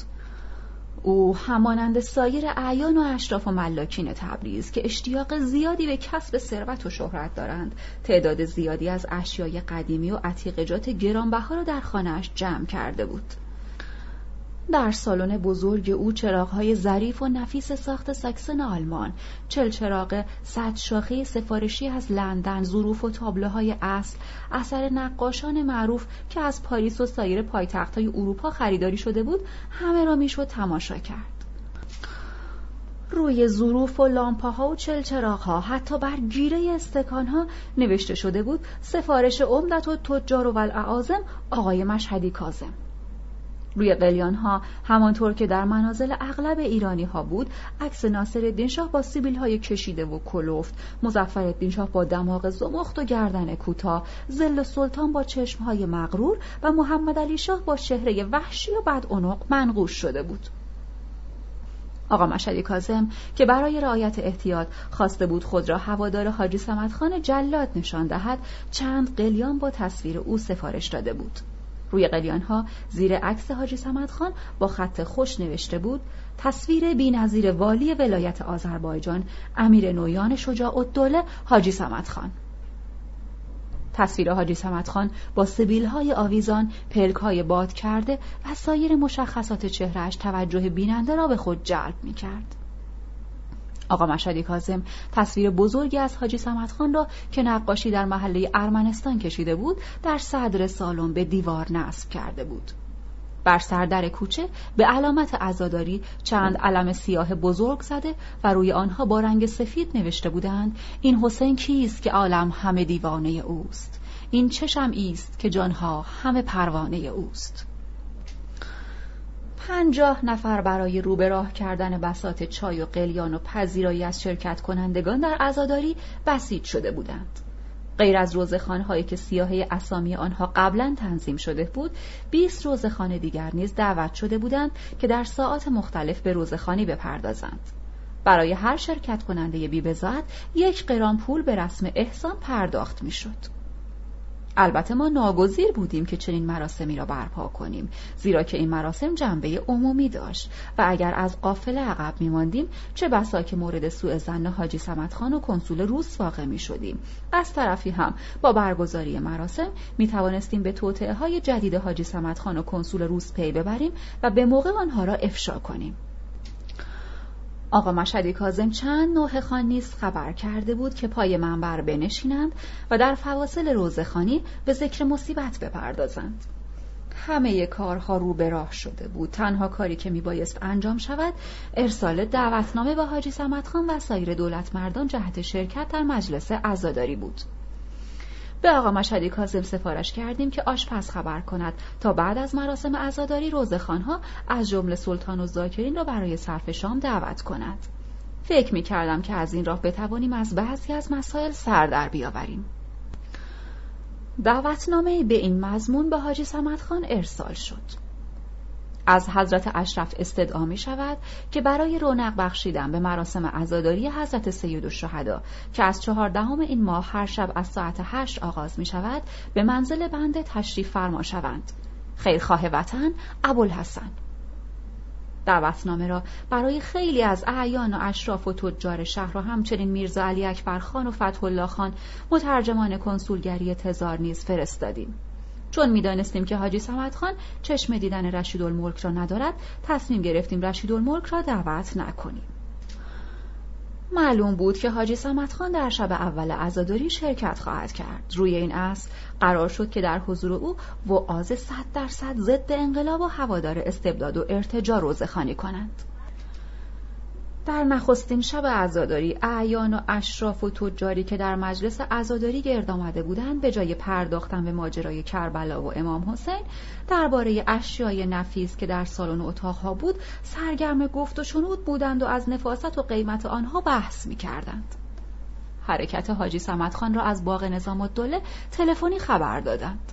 عده زیادی از حاضرین برای استقبال از فرمان روا به دم در رفتند. من و آقا مشهدی کازم سر صف ایستاده بودیم. پنج دقیقه به ساعت نه مانده بود که اتومبیل حاجی سمت خان دم در توقف کرد. ادهی از تحت الحمایگان تزار ضد انقلابیون و با دمجان دور قابچین ها از میان گلولای کوچه دوان دوان پشت سر ماشین و حاجی سمت خان آمده بودند. وقتی که من و آقا مشهدی کازم بازوی حاجی سمت خان را گرفتیم و از اتومبیلش پیاده کردیم جماعتی که در آنجا بودند فریاد می‌زدند زنده باد حضرت اشرف زنده باد حاجی شجاع الدوله حاجی سمت خان از وسط دیوار گوشتی که در طرفین آن سرها به علامت تعظیم خم شده بودند گذشت و وارد حیات شد. به محض دیدن علم و کتلها که به در و دیوار نصب شده بود گفت مرحبا. آفرین بر سلیقه شما. حقا که این تدارک و این شوکت و جلال شایسته مقام حضرت سید است. این کارها از عهده افراد عادی ساخته نیست. به نظر من مراسم سوگواری امام را باید مثل آدمهای متمدن برگزار کرد. وقتی وارد سرسرا شد حدود پنجاه نفر معمور خدمت با پیراهن سیاه از او استقبال کردند. این کار توجهش را بیشتر جلب کرد. تجار و اعیان در راه رو او را همراهی کردند. دشخیم تا وارد سالن شد از تعجب دست پاچه گردید. چون سالن به این آراستگی نه در خانه خود دیده بود و نه در جای دیگر. دشخیم وقتی عکس بزرگ شده خود را کنار تصاویر تزار و کنسول روس دید از شدت خوشحالی بی اختیار شد و در حالی که دست مرا فشار می‌داد گفت به راستی که تاکنون در حق دوستان صمیمیم قفلت کردم. با دقت سالن را از نظر گذراند. سپس رو به من کرد و پرسید جناب ژنرال کنسول را هم دعوت کرده اید؟ در جوابش گفتم قرار بود خانم نینا ایشان را دعوت کند. آنگاه نگاهی به اطرافیانش انداخت. وقتی چشمش به میرزا علی اکبر خان مترجم کنسول افتاد گفت بی زحمت جناب ژنرال کنسول را خبر کنید. از قول من به عرض ایشان برسانید که حاجی شجاع الدوله در مراسم سوگواری منزل ابوالحسن بیگ منتظر شماست و اتومبیل خود را نیز برای تشریف فرمایی جناب عالی میفرستد. حاجی سمت خان هنوز ننشسته بود که از من پرسید رشید الملک را دعوت کرده اید؟ گفتم خیر نخواستیم بدون کسب اجازه از محضر حضرت اشرف دعوتشان کنیم. گفت آفرین! آفرین بر غیرت و معرفت شما. با این حال بهتر است که دعوتش کنید و الا باعث شک و تردید جناب ژنرال کنسول خواهد شد.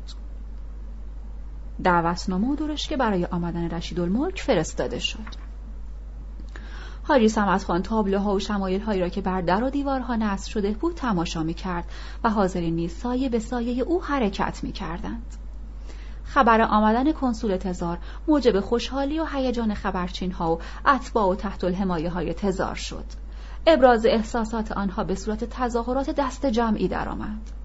افرادی که بیرون خانه ایستاده بودند همدیگر را حل می‌دادند تا در ردیف جلو قرار گیرند و حضور خود را به کنسول نشان دهند این روزها در تکایای تبریز صدای زنده باد امپراتور بیش از وای حسین شنیده می‌شد و اینجا هم.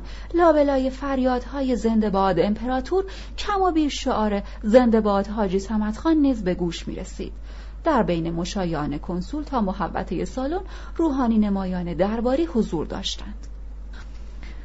علاوه بر کسانی که به علامت تعظیم دست به سینه تا کمر دلا شده بودند تجار عباپوشی هم دیده می شدند که کلاهشان را به علامت احترام درآورده و کله های تراشیدهشان را خم کرده بودند.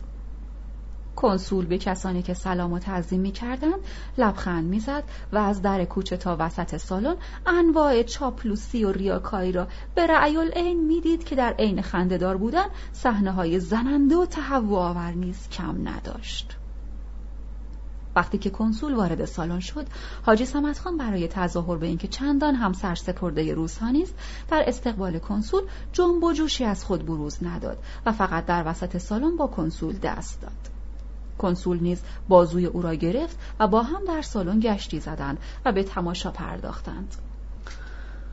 کنسول از عکس های بزرگ شده نیکولای دوم و خانواده سلطنتی روس و حاجی سمت خان و خودش که روی دیوار زده بودند خیلی خوشش آمد.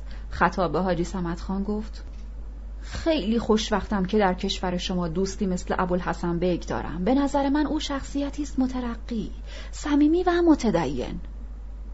ژنرال کنسول وقتی شکوه و جلال سالن را دید و پی برد که در آنجا افرادی تمیز و مؤدب به خدمت مشغولند با هیجان دست مرا فشار داد و گفت مدت هاست شما را می‌شناسم و می‌دانم که شخص متمدن و با فرهنگی هستید. مخصوصا از روزی که خدماتی در حق نینا انجام دادید به این حقیقت پی برده بودم. ولی تا امروز نمی‌دانستم که تا این حد مترقی و در عین حال متدین باشید. کنسول. یک بار دیگر خطاب به حاجی سمت خان و مترجم ها گفت من با عده زیادی از روشنفکران ایرانی آشنا هستم و سطح تمدن و خصوصیات تجدد فکری اعیان و اشراف شرق را خیلی خوب می‌شناسم. اما این جناب ابوالحسن بیگ با هیچ کدام از آنها قابل مقایسه نیست. آنها تمدن و تجدد فکری را در لامذهبی می‌دانند. اما ابوالحسن بیگ با رفتار و کردار خود نشان می‌دهند که ترقی و تعالی بر اساس دین و مذهب استوار است.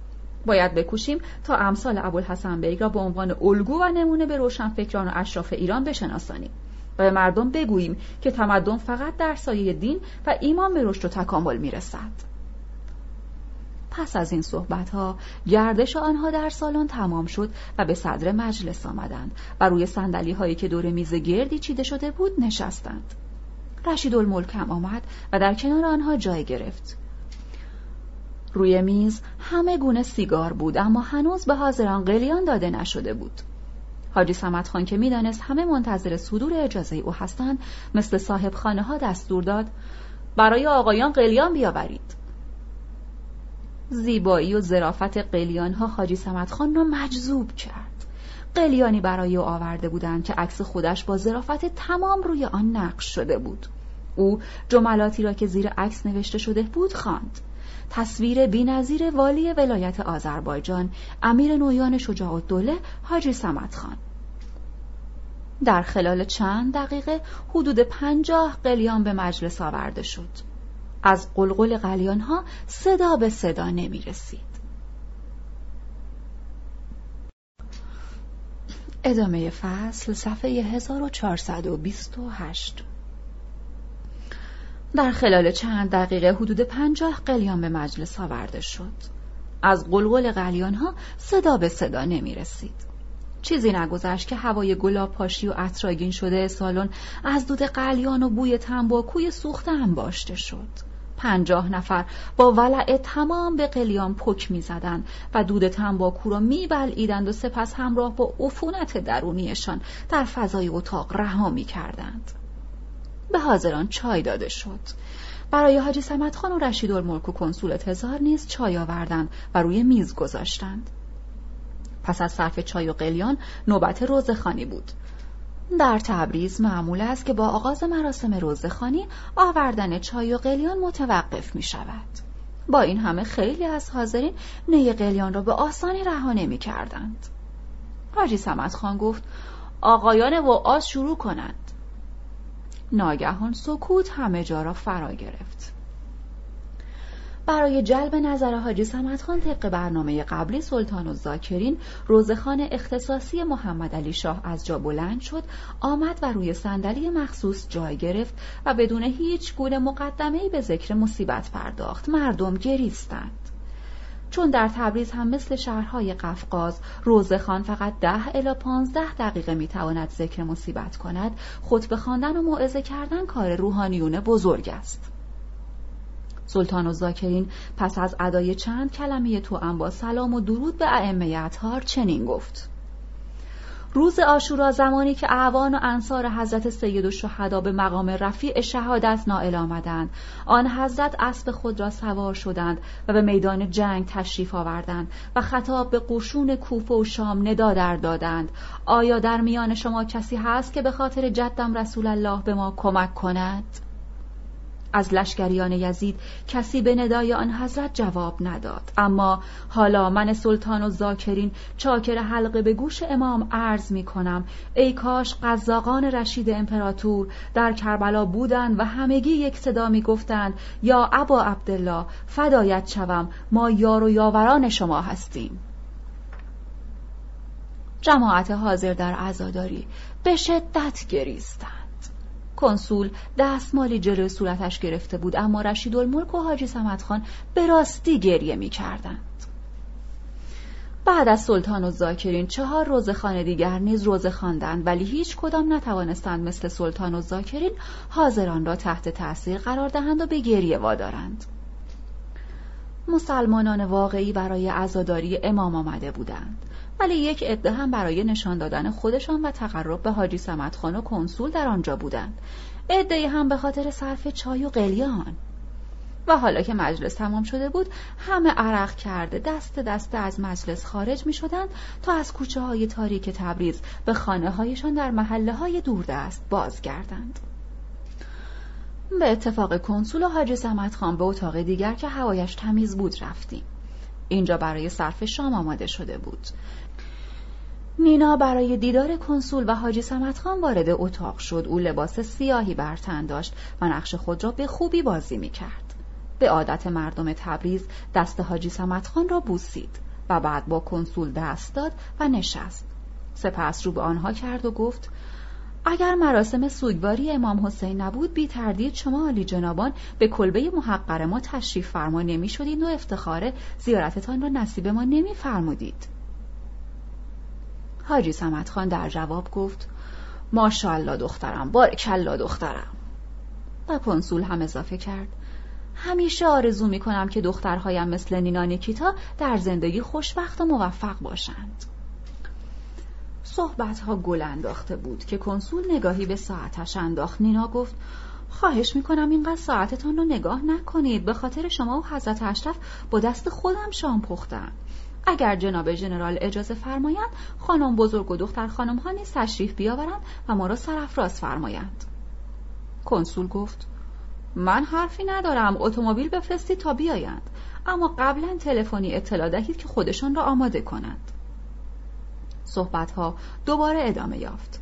چای و قلیان آوردند. ضمن صحبت سمت خان از من پرسید جنابالی این مراسم را همه ساله برپا می کنید؟ در جواب گفتم سالهای گذشته به علت هرج و مرج و ناامنی امکانش رو نداشتم. ولی امسال که در اثر توجهات حضرت اشرف و عالی جناب ژنرال شهر امن و امان و همه گونه امکانات فراهم بود دیدم که دیگر درنگ جایز نیست. از طرفی هم خانم نینا چندی پیش به بیماری سختی مبتلا شده بود که امید بهبودش نداشتیم. از این رو نظر کردم که وقتی سلامت خود را بازیافت ده روز برای حضرت سید و شهدا عزاداری کنم و بیست نفر را نیز به خرج خودم به زیارت کربلا بفرستم. حاجی سمت خان که از شنیدن حرف من سخت خوشحال شده بود پیشانیم را بوسید و سعی کرد گفته های مرا بهتر به کنسول تفهیم کند. بنابراین گفت حضرت آقا قصد دارند بیست نفر به کربلا اعزام کنند. کنسول نیز از شدت خوشحالی دست مرا فشار داد و گفت عجب تصادف خوبی. ما هم قصد داریم امسال چل پنجا نفری آدم مستحق انتخاب کنیم و به زیارت کربلا بفرستیم. اگر این کار را تو امن شروع کنیم موفقیتش بیشتر خواهد شد. حاجی سمت خان نیز گفت من هم نظر کردم که چهل نفری بفرستم. می توانیم جناب رشیدالملک را نیز وادار کنیم که چهل نفر هم ایشان بفرستند. راه راه امام است. شاید امسال بتوانیم دست کم 120 نفری راهی عتبات کنیم. من که احساس می کردم کم کم به مقصود خود نزدیک و نزدیکتر می شوم. با خوشحالی از آنها سپاس گذاری کردم و گفتم به نظر بنده خیلی بجاست که حضرت اشرف یک نفر شخص مطلع و امین برای تشخیص افراد مستحق و تهیه سیاهی اسامی آنها جهت اعزام به کربلا تعیین فرمایند بنده با وجود اینکه مدت هاست در تبریز سکونت دارم هنوز در این زمین اطلاعات لازم را ندارم کنسول گفته های مرا که با مقاصد او هماهنگی کامل داشت به دقت گوش می کرد و بالاخره در حالی که آثار رضایت از نگاههایش پیدا بود رو به سمت خان کرد و گفت افکار و نظریات ایشان با منویات مقدس حضرت اشرف کاملا مطابقت دارد. به نظر من خیلی بهتر خواهد بود که ایشان در سایر موارد نیز با حضرت اشرف مشارکت و همکاری داشته باشند. سمت خان با تردید اطرافش را پایید و گفت از شخصیت بارز و ذکاوت مدبرانه ایشان بی اطلاع نیستم. منتها نمی‌خواستم زحمت افزا بشوم. ولی اگر جناب جنرال صلاح بدانند و شخص ایشان هم راضی باشند که در انجام وظایف مقدس با من همکاری کنند از صمیم قلب استقبال خواهم کرد. در جواب گفتم بنده هم وظایف محوله از طرف جناب جنرال و حضرت اشرف را با کمال میل میپذیرم. چون یقین دارم که حضرات شب و روز برای عزت و سعادت مردم ایران زحمت می‌کشند. حاجی سمت خان که مجذوب اظهارات من شده بود زمام خیشتنداری را از دست داد و هر چه در چند داشت بیرون ریخت دستی به سیبیل هایش کشید و گفت برای جناب عالی پوشیده نیست که در چند سال اخیر در اثر انقلاب و اختشاش اخلاق عمومی مردم ایران دچار ضعف و انحطاط شده است دین و مذهب و آداب و رسوم مردم رفته رفته به دست فراموشی سپرده می شود تعداد زائران مکه و مشهد و کربلا پنجاه درصد کاهش یافته است. گروهی از مردم میهن ما صوفی گروه دیگر دهری عدهای بابی عدهای هم بهایی شدند و جماعتی هم خود را دموکرات یا سوسیالیست مینامند. روی این اصل به اعتقاد من باید دست جمعی بکوشیم تا مردم را به دین آبا و اجدادیمان برگردانیم و افکار و عقاید قدیمی آنها را تقویت کنیم البته برای حضرت آقا روشن و آشکار است که تمام نابسامانی ها و اقتشاشات از بیدینی و فقدان اعتقاد ناشی می شود. پس ما باید بکوشیم که مردم را به مرسیه و عزاداری و زیارت امام تشویق و ترغیب کنیم. فقط از این طریق است که خواهیم توانست اقتشاش و ناامنی را از این کشور ریشهکن کنیم. جناب ژنرال هم نظرات این جانب را در این زمینه پسندیدند و تایید می‌فرمایند. به نظر من باید قبل از هر چیز تبلیغات دینی را در تبریز در سطح گسترده توسعه دهیم به مساجد و تکایا رونق بخشیم من تصمیم دارم که از این طریق افکار و عقاید گمراه کننده را از ذهن مردم بیرون کنم هرگاه از همکنون با اراده محکم و پشت کار زیاد این کارها را پیگیری نکنیم چندی نخواهد گذشت که دین اسلام به دست فراموشی سپرده خواهد شد و مسئولیت آن نیز به عهده ما خواهد بود. با عقیده من هرچه زودتر باید به تربیت صحیح این جماعت همت گماشت و آنها را به راه راست هدایت کرد. البته این کار ساده ای هم نیست. حزب متشکل و محکم و با اراده ای لازم است که مسلمانان را سازمان دهد و از آنها افرادی متعهد و با ایمان تربیت کند. این کار نیز عملی نخواهد بود مگر اینکه شخصیت های کاردان و مؤمن و مدبری مثل جناب عالی با این حزب مشارکت و همکاری داشته باشند. حزبی که تشکیل می شود باید افراد متنفذ و کارساز را در صفوف خود متمرکز کند. وسیله آنها در بین مردم به فعالیت بپردازد و دایره نفوذ خود را گسترش دهد. حاجی سمت خان مقاصد درونی خود را بیان کرد و ساکت شد و منتظر جواب من ماند. برای اینکه چند تاش را کاملا خالی کنم گفتم من شخصا با تشکیل حزب موافق نیستم. سمت خان گفت. ولی آقا این حزب با سیاست و این قبیل کارها سر و کار نخواهد داشت و در واقع یک فرقه مذهبی خواهد بود و با پیروان سایر ادیان هم کاری نخواهد داشت. این حزب یا فرقه که ضرورت تشکیل آن به فکر شخص من رسیده و اسمش را هم خودم انتخاب کردم مرام و زمینه فعالیتش تدارک مقدمات ظهور قائم آل محمد علیه السلام خواهد بود و به تناسب مقصد و مرامش فرقه انتظاری و نامگذاری می شود. یعنی فرقه ای که در انتظار ظهور قائم آل محمد هستند. پرسیدم وظایف اصلی این فرقه چه خواهد بود؟ جواب داد. این فرقه در ترویج اسلام خواهد کوشید و مردم را برای ظهور حضرت قائم آل محمد آماده خواهد کرد. تاییدش کردم و گفتم واقعا تدبیری عالی و مقدس است اما نمی‌دانم که می‌توان به مرحله عمل درآورد یا نه. این مردمی که به قول شما کم و بیش احساسات دینی خود را از دست دادند آیا می‌دانید که با آن چگونه برخورد خواهند کرد؟ حاجی سمت خان در جوابم گفت البته تعداد زیادی در این فرقه اسم نویسی خواهند کرد و به خصوص اگر در حق آنها کمک مادی و معنوی بشود طبعا نتیجه مطلوب تری خواهد داد. انشاءالله بعد از اینکه فرقه تشکیل شد و فعالیت خود را شروع کرد صحت نظر مرا تایید خواهید کرد. گفتم من شخصا آماده هر گونه کمک مادی و معنوی هستم. حتی حاضرم ماهی هزار تومن برای این کار بپردازم. در ضمن قول می‌دهم که افرادی را برای اسم نویسی در این فرقه معرفی کنم. کنسول از اظهارات من خیلی خوشش آمد و وعده داد که لطف و عنایت امپراتور نیکولای دوم شامل حالم خواهد شد. سرانجام قرار شد که صبح فردا نزد سمت خان بروم تا درباره تشکیل فرقه به مذاکره و تبادل نظر بپردازیم. در این هنگام خانواده کنسول از در وارد شدند و با آمدن آنها موضوع صحبت نیز عوض شد. جلسه محرمانه صفحه 1437 آثار و عواقب تلخ و زیانبار توطعه های خائنانه انگلیسی ها که به دست حاجی سمتخان شجاع انجام می گرفت توجه اعضای فرقه دموکرات و سایر روشنفکران و آزادی خواهان را به خود جلب کرده و آنها را به تفکر و چارجویی واداشته بود. محافل ارتجایی مراکزی با ظاهر دینی تشکیل داده و اجتماعات گوناگونی به راه انداخته بودند. فرقه دموکرات برای افشای این توطعه های خائنانه در فکر تشکیل جلسات محرمانه بود. اما در شرایط حاد خفقان گرد همایی چند نفر و مذاکره درباره این توطعه ها مخاطراتی در پی داشت. و فقط در مجالس سوگواری بود که مردم می توانستند دور هم جمع شوند و با یکدیگر ملاقات و مذاکره کنند. بنابراین قرار شد جلسات محرمانه در مجلس عزاداری که آقا مشهدی کازم برپا داشته بود تشکیل شود از طرفی هم در جو حاکم برپایی مجالس عزاداری در شهر یک نوع حالت اجبار و انجام وظیفه به خود گرفته بود و اگر کسی با وجود استطاعت مالی و امکانات لازم از برپا کردن آن امتناع کرد مورد سوء زن حاجی سمدخان و عوامل او قرار می گرفت.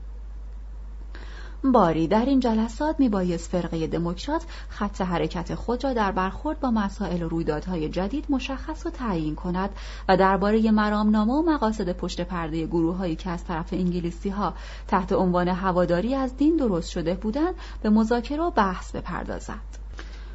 طبق اطلاعاتی که به دست آورده بودیم فرقه انتظاریون در ظاهر به نام تبلیغ دین ولی در باطن به منظور پیشبرد مقاصد سیاسی سردمداران آن که وابسته به دولت انگلیس بودند می‌خواست فعالیت خود را تشدید کند انگلیسی ها در تبریز تشکیلاتی نیز به عنوان کمک به زوار کربلا به راه انداخته و عوامل جاسوسی خود را در میان زوار بی که عازم زیارت کربلا بودند رسوخ می‌دادند.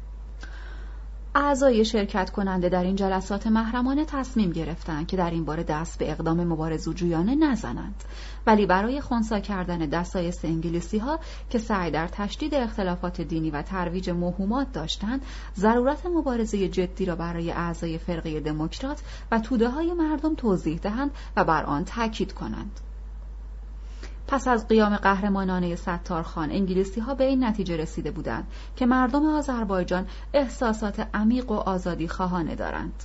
مخصوصا آنها می‌دانستند که حتی زنها نیز در قیام عملا شرکت داشتند و جنازه تقریبا شست تن از آنها با لباس مردانه در سنگرهای ستارخان پیدا شده بود که تفنگ است با شعار آزادی و استقلال جان داده بودند.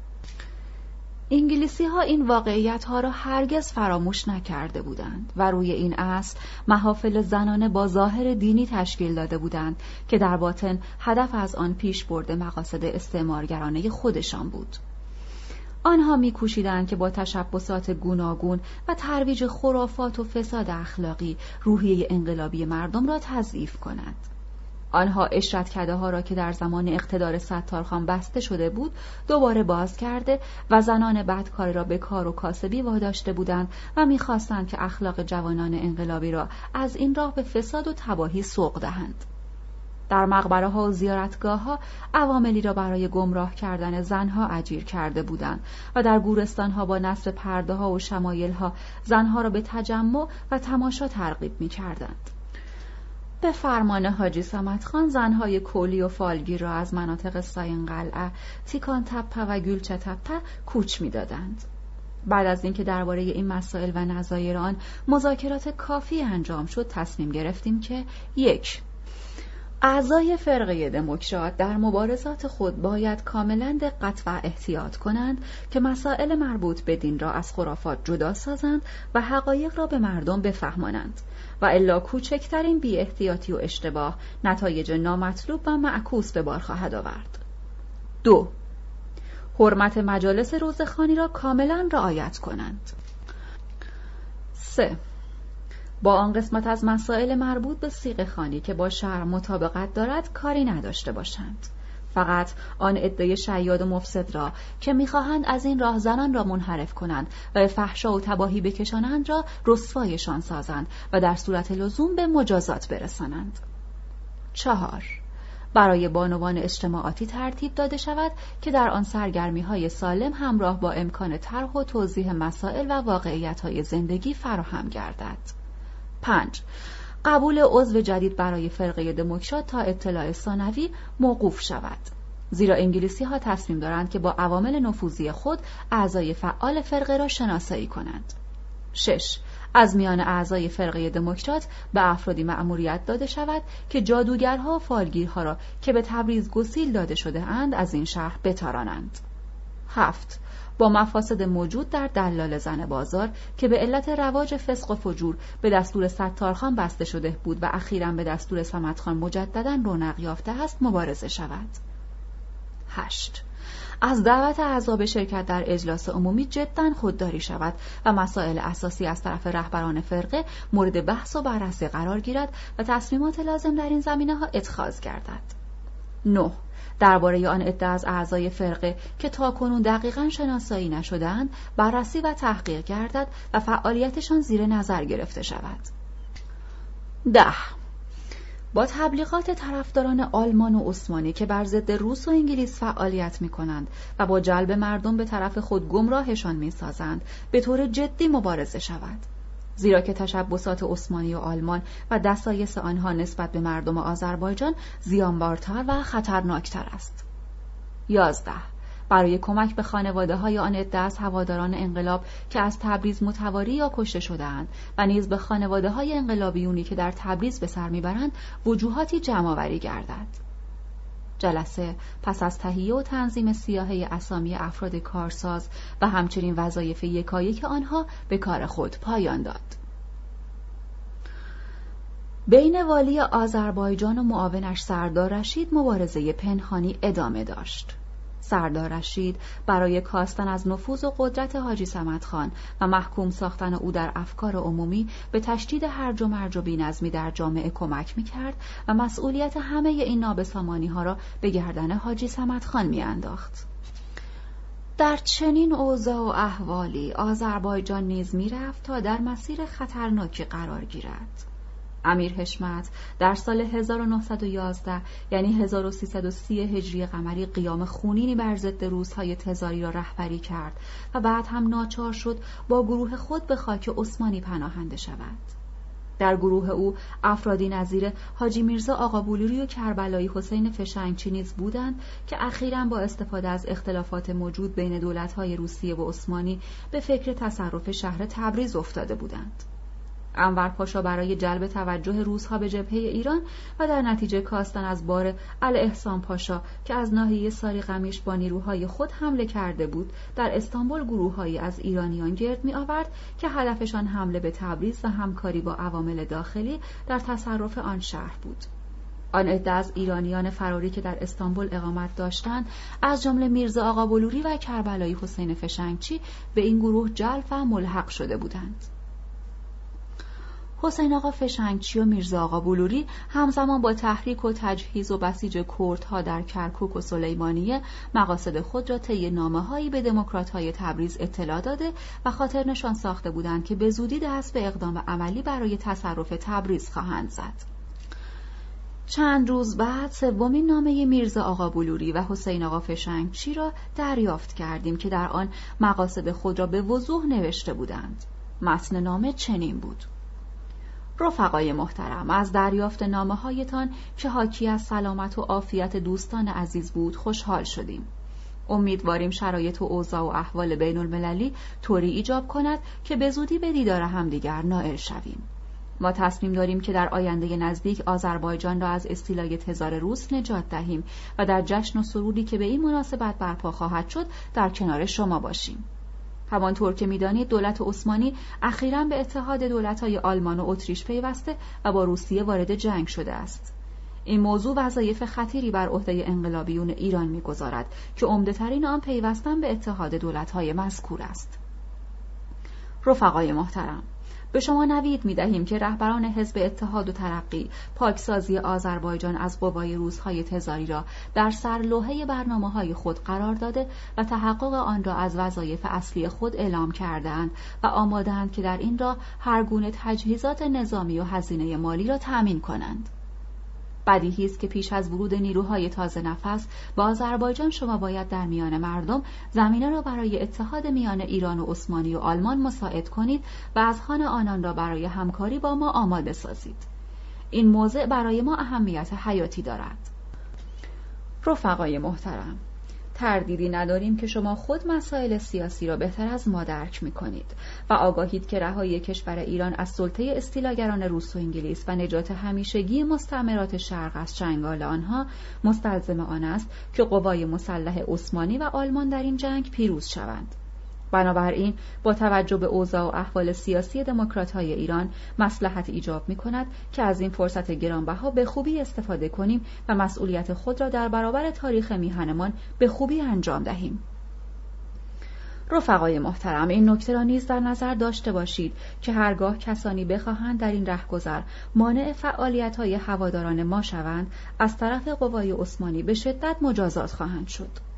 شما عناصر پیشرو ایران بهتر است که ذهن مردم را با این مطالب آشنا سازید و به آنها تفهیم کنید که در برابر قوای عثمانی و نیروهای آلمان کوچکترین مقاومتی ننمایند. تردیدی نیست که ایستادگی در برابر نیروهای عثمانی و آلمان به منزله ایجاد موانع در راه نجات ایران حتی در راه رهایی و خوشبختی ملتهای شرق تلقی می شود و مسلما هرگز تاریخ آن را فراموش نخواهد کرد و نخواهد بخشید. اکنون دیگر زمان آن رسیده است که ملت‌های ستم دیده و تحت سلطه استعمارگران با استفاده از اتحاد آلمان و ترکیه استقلال و تمامیت ارزی سرزمین‌های خود را به دست آورند. چنانچه این فرصت از دست برود دیگر جبران آن ممکن نخواهد بود. ما از همان آغاز جنگ بر این عقیده بودیم که نیروهای نظامی آلمان و عثمانی هرگز پیروز نخواهند شد. زیرا که اوضاع و احوال و روحیات مردمانی که در کشورهای اتریش و ترکیه میزیستند این نظر ما را تایید می‌کرد.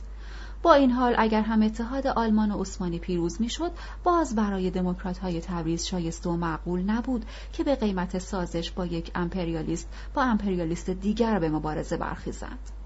ما می‌دانستیم که پیوستن به نیروهای آوانگارد انور پاشا به نابودی بیشتر ایران منجر خواهد شد و به عمیقتر شدن نفوذ استعمارگران در این منطقه کمک خواهد کرد. در جلسه که برای نظرخواهی درباره مسئله اتحاد با آلمان و عثمانی برپا شده بود یکی از رفقا خندید و گفت خیلی خیلی مبارک است ظاهرا داریم از یکی طلاق می‌گیریم تا زن دیگری شویم در این جلسه نامه میرزا آقا بلوری و حسین آقا فشنگچی مطرح شد و مذاکرات لازم در این باره به عمل آمد و قرار شد که از این تشبسات غیر اصولی جلوگیری کنیم و با حاجی میرزا آقا بلوری و حسین آقا فشنگچی که این مسائل را عنوان کردند قطع رابطه کنیم و راه مبارزه را به طور مستقل و دور از این دستبندی ها ادامه دهیم. تردیدی نبود که اگر با اتحاد آلمان و عثمانی مخالفت می کردیم رنگ رسوفیل به ما می زدن و متهم به لامذهبی می کردن و توده های عوام را بر ما می و علاوه بر این اگر عثمانی ها تبریز را اشغال می کردند بیم آن می رفت که دموکرات ها را به اتهام طرفداری از سیاست روزها تسلیم چوبه های دار کنند. دموکرات های تبریز در تنگنای عجیبی گیر کرده بودند قبول یا رد همکاری با اتحاد عثمانی آلمانی برای آنها خالی از بیم و خطر نبود. بنابراین تهیه و ارسال نامه حاجی میرزا آقا بلوری و حسین آقا فشنگچی را سه روز به تأخیر انداختیم تا درباره متن نامه‌ای که می‌خواستیم بنویسیم هم فکری کنیم و جواب مناسبی بیابیم که متضمن راه حل معقولی برای این مسئله قامز باشد. سه روز بعد تنگ غروب پشت میز نشسته بودم و در این باره فکر می کردم.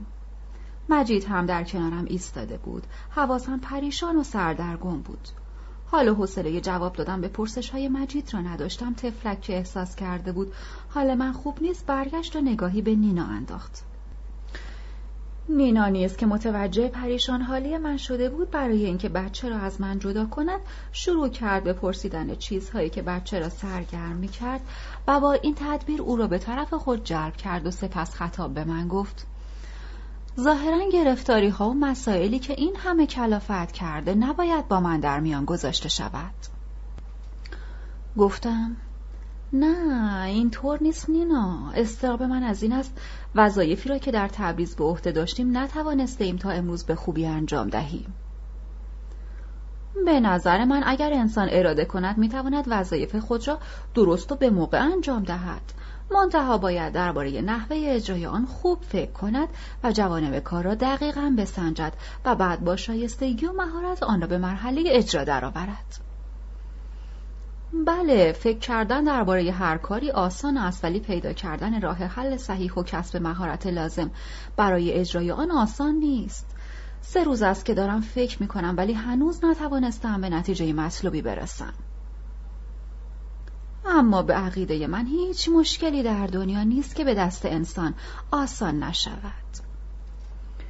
نینا تو که از قیام امیر حشمت خبر داری و میدانی که ادهی با او به استانبول گریختند و در حال حاضر تعدادی از این فراریان به جمعیت اتحاد و ترقی پیوستند و تصمیم گرفتند که ایرانیان را به این گروه وابسته کنند.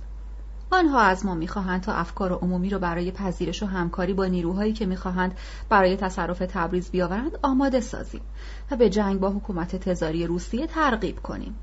در صورتی که برای ما هرگز شایسته نیست که با یک جهانگشا بر ضد جهانگشای دیگر متحد شویم. از طرف دیگر. اگر پیشنهاد همکاری با آنها را نیز رد کنیم بعید نیست که در صورت موفقیت در تصرف تبریز آنها به ما تهمت طرفداری از روس را بزنند و خائن قلم دادمان کنند. علاوه بر این ممکن است که همین مسئله بین دموکرات های ایران نفاق و دو دستگی بیاندازد. به خصوص که ادعی نیز همبستگی ایران با آلمان و عثمانی را موجب نجات ملل مظلوم شرق از دست استعمارگران روس و انگلیس می‌دانند چنین مخاطراتی نه فقط خود ما بلکه آینده ایران را نیز تهدید می کند. مسلم است که اگر آلمان و عثمانی در این جنگ پیروز شوند وضعیت پیچیده و اسفبار ایران تغییر نخواهد کرد و با گذشته تفاوت عمدهای نخواهد داشت منتها این بار کشور به مستعمره امپریالیست های آلمان عثمانی تبدیل خواهد شد که به مراتب خطرناکتر و وحشتناکتر از استعمارگران روسیه تزاریند. بعد از این صحبت ها نینا بازویم را گرفت و از پشت میز بلندم کرد و خود به جایم نشست و قلم برداشت و شروع به نوشتن کرد. ساعت یک بعد از نصف شب بود که نامه را به پایان برد و آن را چنین خواند. رفقای محترم نامه دوستان و محبت آمیزتان را با خوشحالی زیاد دریافت کردیم. از شنیدن خبر تندرستی شما که برای ما مهمتر از هر چیز دیگر بود آسوده خاطر شدیم. نامه شما را در جلسه خودمان قرائت کردیم مسائلی که در آن مطرح شده بود موجب اظهار نظرهای گوناگونی گردید که هیچ کدام پاسخ مناسبی برای رهنمودهای پرارزش شما نبود درباره خط مشی مبارزه ما و مسلحت ایران در آینده مطالبی عنوان کرده بودید که تا حدی مبهم می نمود. معلوم نیست که چرا آن را چندان روشن ننوشته و مسائل بدان مهمی را به طور مبسوط تشریح نکرده بودید. اولا. مسئله اتحاد با عثمانی نباید فقط در محدوده آذربایجان بلکه باید در سطح کل ایران مورد بررسی قرار گیرد. وانگهی در این باره نظر مرکز برای ما معلوم نیست. اگر ما در این باره نظر حکومت مرکزی را ندیده بگیریم و مسئله پیوستن به اتحاد عثمانی آلمان را رأسا حل و فصل کنیم بی تردید به وجهه دموکرات ها در افکار عمومی مخصوصا در اذهان روشنفکران و آزادی خواهان ایران لطمه خواهیم زد. علاوه بر این اگر در حال حاضر درباره اتحاد با ترکیه بخواهیم به طور مستقل تصمیم بگیریم شکی نیست که به ادامه سیاست حاجی خان کمک کرده ایم.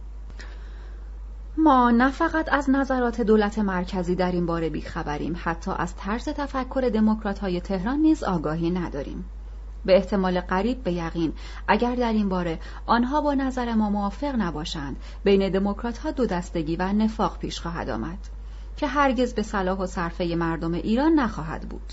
بنابراین بهتر است که شما در این باره با رفقای تهران هم مکاتبه کنید و آنها را برای قبول پیشنهادهایتان آماده سازید و نتیجه را به ما اطلاع دهید. در حال حاضر ما با تهران روابط حسنه نداریم و فعلا نیز امکان برقراری آن مقدور نیست. در این باره شما به خوبی می توانید وضعیت ما را درک کنید. بنابراین نخواستیم بیشتر از این طول و تفصیل بدهیم. در وضع کنونی هرج و مرج و ناامنی و اقتشاش در آذربایجان بیش از حد تصور است کنسولگری تزار برای جلوگیری از سرایت ناامنی به تبریز دست به اقدامات شدیدی زده است و هر گونه آزادی عمل را از مردم تبریز سلب کرده است و اما حاجی سمت خان آخرین روزهای عمر حکومتش را میگذراند و حکومت تزار سردار رشید را آماده می کند تا به جای او بنشاند. سردار رشید نیز رفته در بابا باقی نشسته مقدمات به دست گرفتن زمام امور آذربایجان را فراهم می کند. در این میان دموکرات های تبریز که از هر دو طرف زیر ضربه قرار دارند و با آنکه می‌خواهند در فرصت مناسب خود را از این مخمسه نجات دهند متاسفانه تا کنون چنین فرصتی به دست نیاوردند خواهش مندیم که در نامه بعدی در صورت امکان مسائلی را که هنوز برای ما مبهم مانده کاملا روشن سازید کمیته انقلاب. نینا پس از خواندن نامه آن را به من داد و با خنده گفت روزها مسئلی دارند که می‌گوید این نماهیست نگوشت. حالا بگذار آنها این نامه را بخوانند و موضع ما را در برابر خیش تشخیص دهند. در این نامه به پیشنهادهای آنها نه جواب رد داده ایم نه جواب قبول.